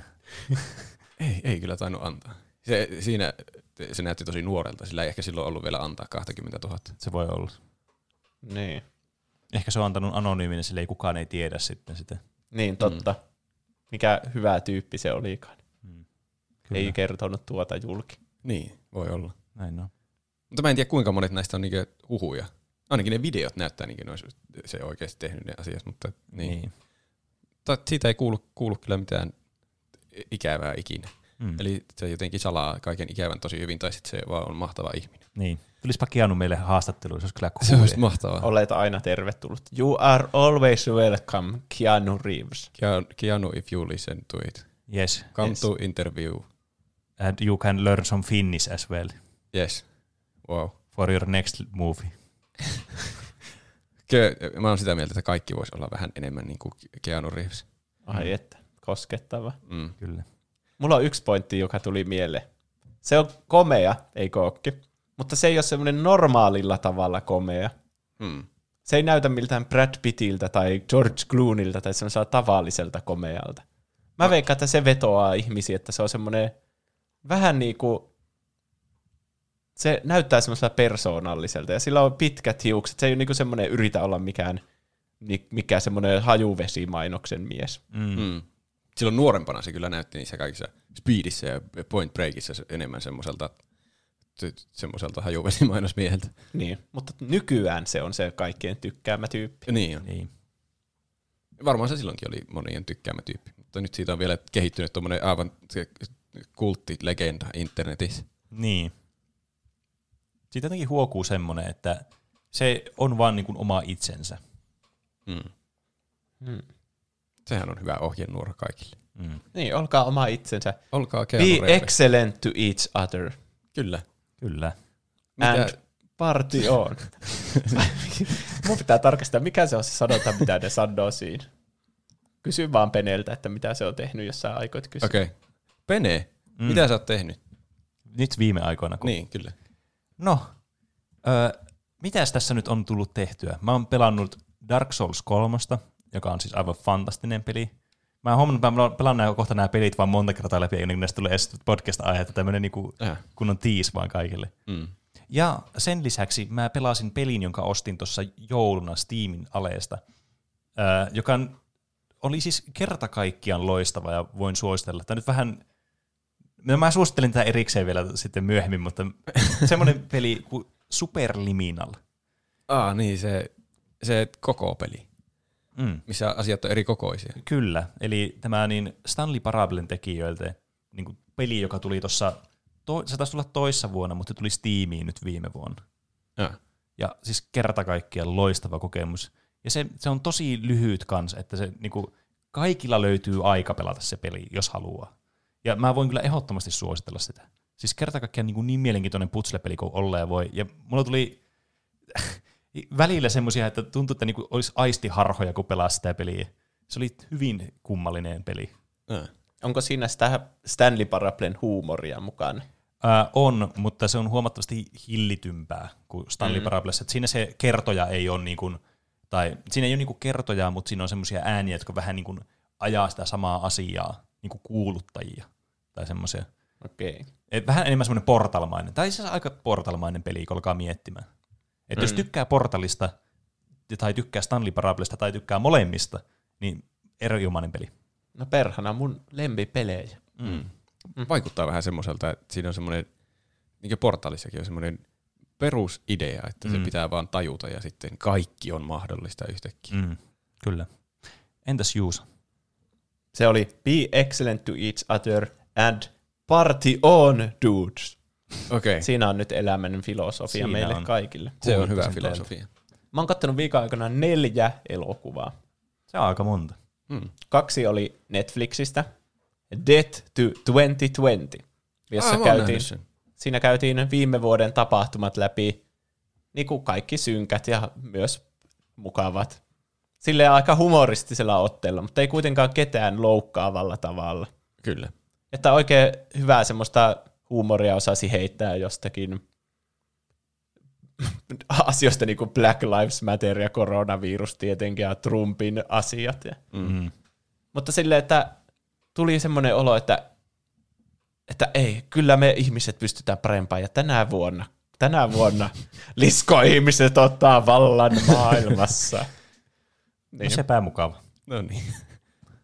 mutta heitti niinku läppää siitä ihmisluonteesta ja siitä, kuinka kai, kuka ei niinku oikeasti oikeassa mistä. Että ei ole niinku oikeita ja vääriä puolia näissä kaikissa väittelyissä. Ka- Kaikki on omalla tavallaan tyhmiä. Mm. Niin. Ja sen, ne julkis näyttelijät, ketkä näytteli vaikka jotain, siinä oli Hugh Grant oli joku semmoinen, mikä se oli, joku semmoinen tiedemies. Mm. Niin sitten se oli niinku, kertoi joissakin asioissa, että niinku semmoisia hyviä pointteja, mutta sitten silläkin oli ne omat, niinku, sitten se olikin tyhmä jossakin toissa asioissa. Ja Samuel L. Jacksonkin oli joku niistä haastateltavista. Mm. Se Lisa Kudrow näytteli jotakin, just niitä Trumpin jotakin henkilökuntaa. Niin. Siinä tuli semmoinen, se oli niin ty- typerää se sen puhuminen, niin sitten se oli hassua, mutta sitten samalla tulee surulliseksi, koska se, että oikeasti se meni varmasti, oli semmoisia haastatteluja, mitä siellä tietenkin vähän niin kärjestettynä, mutta että se toimi oikeasti semmoinen pelaaminen politiikassa kummallista. Niin. Se esitti semmoista republikaaninais, mikä se olikaan, jotain Niin. Mä en tiedä, miksi niitä sanotaan joku senaattori tai joku semmoinen congresswoman tai joku. Mm. Ja se on Phoebe Friendeistä siis. Kyllä. Niin. Sitten toinen leffa, minkä katsoin Netflixistä, oli Pieces of a Woman, joka kertoi siitä, että se nainen synnytti ja sitten asiat meni synkkään suuntaan. Se ei ollut kovin hyvä, se oli aika tylsä. Se tuntui semmoiselta Oscar baitiltä, joka ei ikinä maailmassa saisi Oscaria. Aivan. Ei. Se oli niinku Manchester by the Sea vai mikä se onkaan. Ah, mä en ole nähnyt sitä. Sitä mainostettiin jossain kohtaa ihan hirveän. Niin, mutta huono versio siitä. Okei. Okay. Ja sitten mulla on yksi, se, yksi oli se Bill and Ted. Ja sitten yksi, jonka mä jätän paprikamiksi osuuteen. No niin. Okei. Okay. Mitä Roope on tehnyt? Mä oon kattonut hirveän määrän Keanu Reeves-elokuvia. ja sitten mä oon pelannut äh, PlayStationilla tuota Battlefront 2. Se äh, kummallinen aika alkaa sitä pelaamaan PlayStationilla, kun se tuli just Epic Gamesissa ilmaiseksi. niin, mutta mä olin ladannut sen joskus kauan sitten PSLtä ja PS Plus ilmaisena Niin, aivan. Jäsenyysetuna. Mm. Niin me yhden kaverin kanssa ollaan testattu sitä vähän sen. Ja se on ihan hauska. Mutta se on selvästi EA-peli. Siinä on kortteja, joita pitää kehittää. Ja se, siinä on siis, se, se on siis semmoista arcade-mättöä. mutta se on ärsyttävää siitä, koska siinä alussa se matchmaking on ihan ranmu. Siellä tule, voi tulla niinku semmoisia, jotka on vuosia pelannut niin vastaan, Niin, vaikka on aivan. ihan, ihan aloittelija. Ja sitten itsellä ei ole vielä niitä mitään kortteja, kun niitä pitää pelaamalla jotenkin kehittää, tai en tiedä saako nyt varmaan rahalla saa, koska se on EA. En ole edes katsonut. Mm. Mutta että sitten ne hahmot vasta on oikeasti niinku täysissä voimissaan, kun on saanut ne kaikki kortit maksattua. Hmm. Se on kummallista. Mutta ihan siis viihdyttävä peli. Jos kaverin kanssa pelaa. Ei, mä ker- yhden kerran koitin yksin pelata, että onnistuisikohan tämä, mutta se on jotenkin niin masentavaa, jos yrittää sellainen tryhardata sitä. Pitää Joo. pelata vaan kasuaalisti. Onko sä pelannut, pelannut siitä sitä tarinamoodia? En. Me ollaan vaan pelattu niitä moniin peliasioita. Joo. Hm. Onko aika kaikkien lempisegmentille? Joo. Miten meni noin niinku omasta mielestä? Meillä voi lähettää kaikenlaisia viestejä, kysymyksiä, kommentteja, aiheehdotuksia ja meemejä Instagramin ja Twitterin kautta, josta meidät löytää nimellä Tupla hyppy. sekä meidät tavoittaa sähköpostiosoitteesta, joka on, Podcast at tuplahyppy.fi.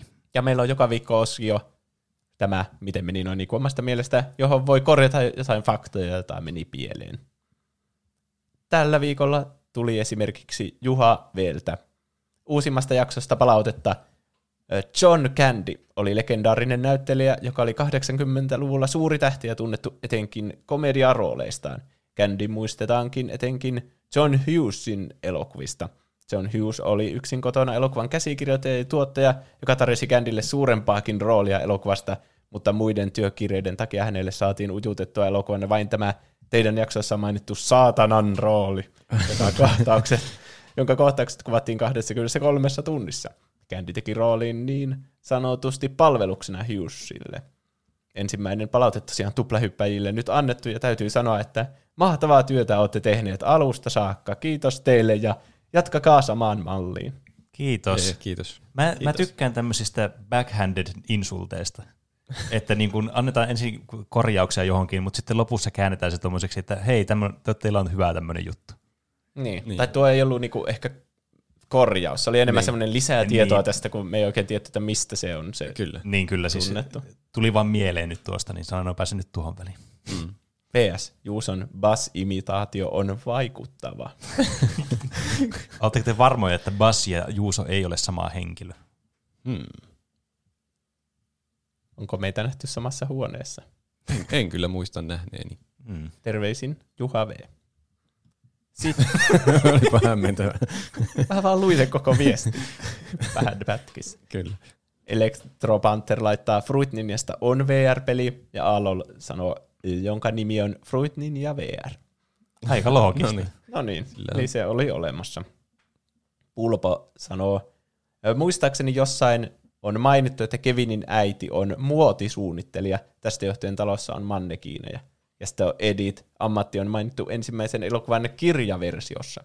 Okei. Haa. Ja siinä on paljon järkeä, koska mä mietin sitä elokuvaa katsoessa, että eihän kenellekään noita mannekiineja niinku kahdeksan Niin, tuolla totta. kellarissa. Siis kuitenkin kuvittelisit, että jossakin sivulauseessa jos olisi sanottu tuo. Niin. En mä ole ikinä niitä kirjoja lukenut. Ei. Että aika jännä. Tai tietenkin onhan mahdollista, että semmoinen kohtaus on ollut, mutta se on vain jätetty pois tästä Niin. niin. lopputuloksesta. Kevin, älä leiki mun mannekiineillä, mä tarvin niitä, kun mä suunnittelen vaatteita. Niin, niin. Tai jotain. tyyliin. Mutta onneksi se ei vaikuttanut siihen lopulta vallitsevaan teoriaan, johon me päädyttiin. Niin, kyllä. Niin, Si- siinä se ihan hyvin voi olla suunnittelija se äiti. Niin. Sitten sähköpostia Aku Dyrenairilta. Moi! Tuossa vuoden odotetummat pelit ja elokuvat 2021 sivu sitten hieman tätä Lord of the Rings TV-sarjaa, Aivan. josta me ei tiedetty oikeastaan mitään. Mm. Pitkään on ollut, ollut tuloillaan tämä sarja, budjetti on mieletön, Amazon on maksanut pelkistä oikeuksista 250 miljoonaa dollaria, ja tuotantokaudet maksavat noin 100-150 milliä per kausi. Jestas. Kyse, Niin mä muistelinkin, että se on joku semmoinen kunnon ison budjetin tuotanto. kyseessä ei ole siis mikään sarjan muotoinen remake elokuvatrilogiasta, jota arvuuteltiin monissa Lotter-podcasteissa edelliset kaksi vuotta.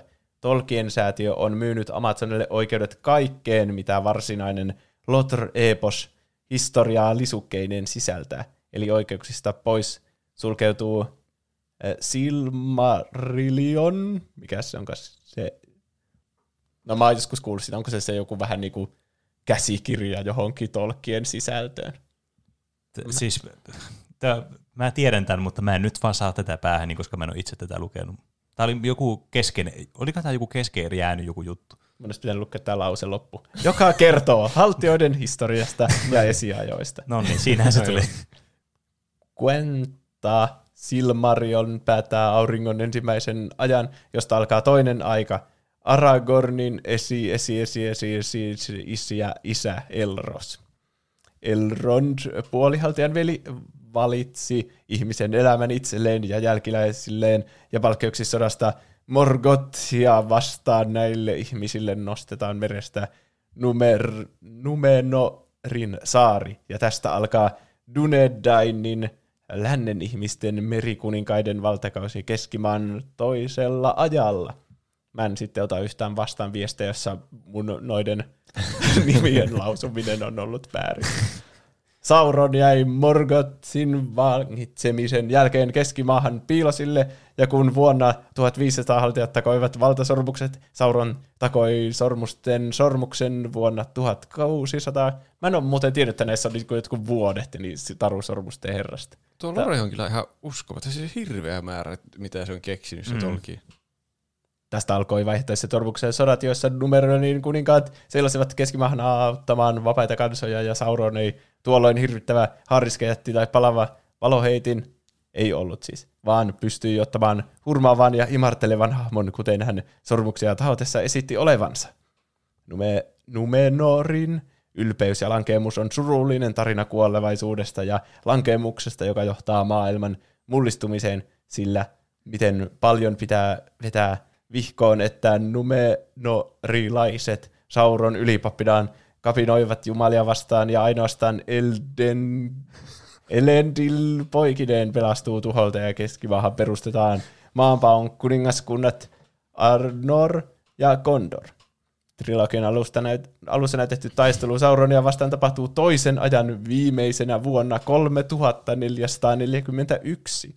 Hobitti sinne ja takaisin tapahtuu kolmannen ajan vuonna 2941, eli aika laaja kirjo historiaa sarjalle, mistä voisivat ammentaa. Ovat virallisesti vahvistaneet, että sarja kertoo toisesta ajasta. Okei. Tämä on hyvä, että me ei ole tämmöinen Lore-podcasti, koska musta tuntuu, että mä aina välillä saa aneurysma, kun mä kuuntelen niitä lauseita, että mä en ymmärrä mistään mitään. Niin. Mä huomasin, että mulla meni keskittyminen yhdessä välissä ja mä tajusin, että oi nyt mä en kuunnellut hetkeä, pitää kuunnella äkkiä Pistokoe! no, to, niin. Ehkä ne tekee jonkun osan tuosta sitten sarjaksi. Toisen niin. ajan ilmeisesti. Mm. Ja tuossa oli enemmän Lord of the Rings-kontenttia kuin tuutte koskaan tässä podcastissa. niin oli. Nauttikaa saatana. Tänä vuonna pääsee katsomaan, pitänee varmaan tilata Prime. Terveisin Aku Dyrenair. Tuleeko se tänä vuonna jo?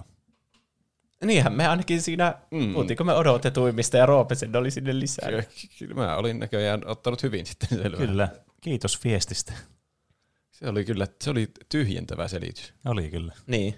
Eli ei tulla ehkä näkemään sitten sitä normaalia juonta, vaan jotain uutta. Mm. Niin. Se, kai se on parempi, että mm. joku uusi tarina tulee mieluummin kuin se vanha nähty tarina. Niin, niin. kyllä.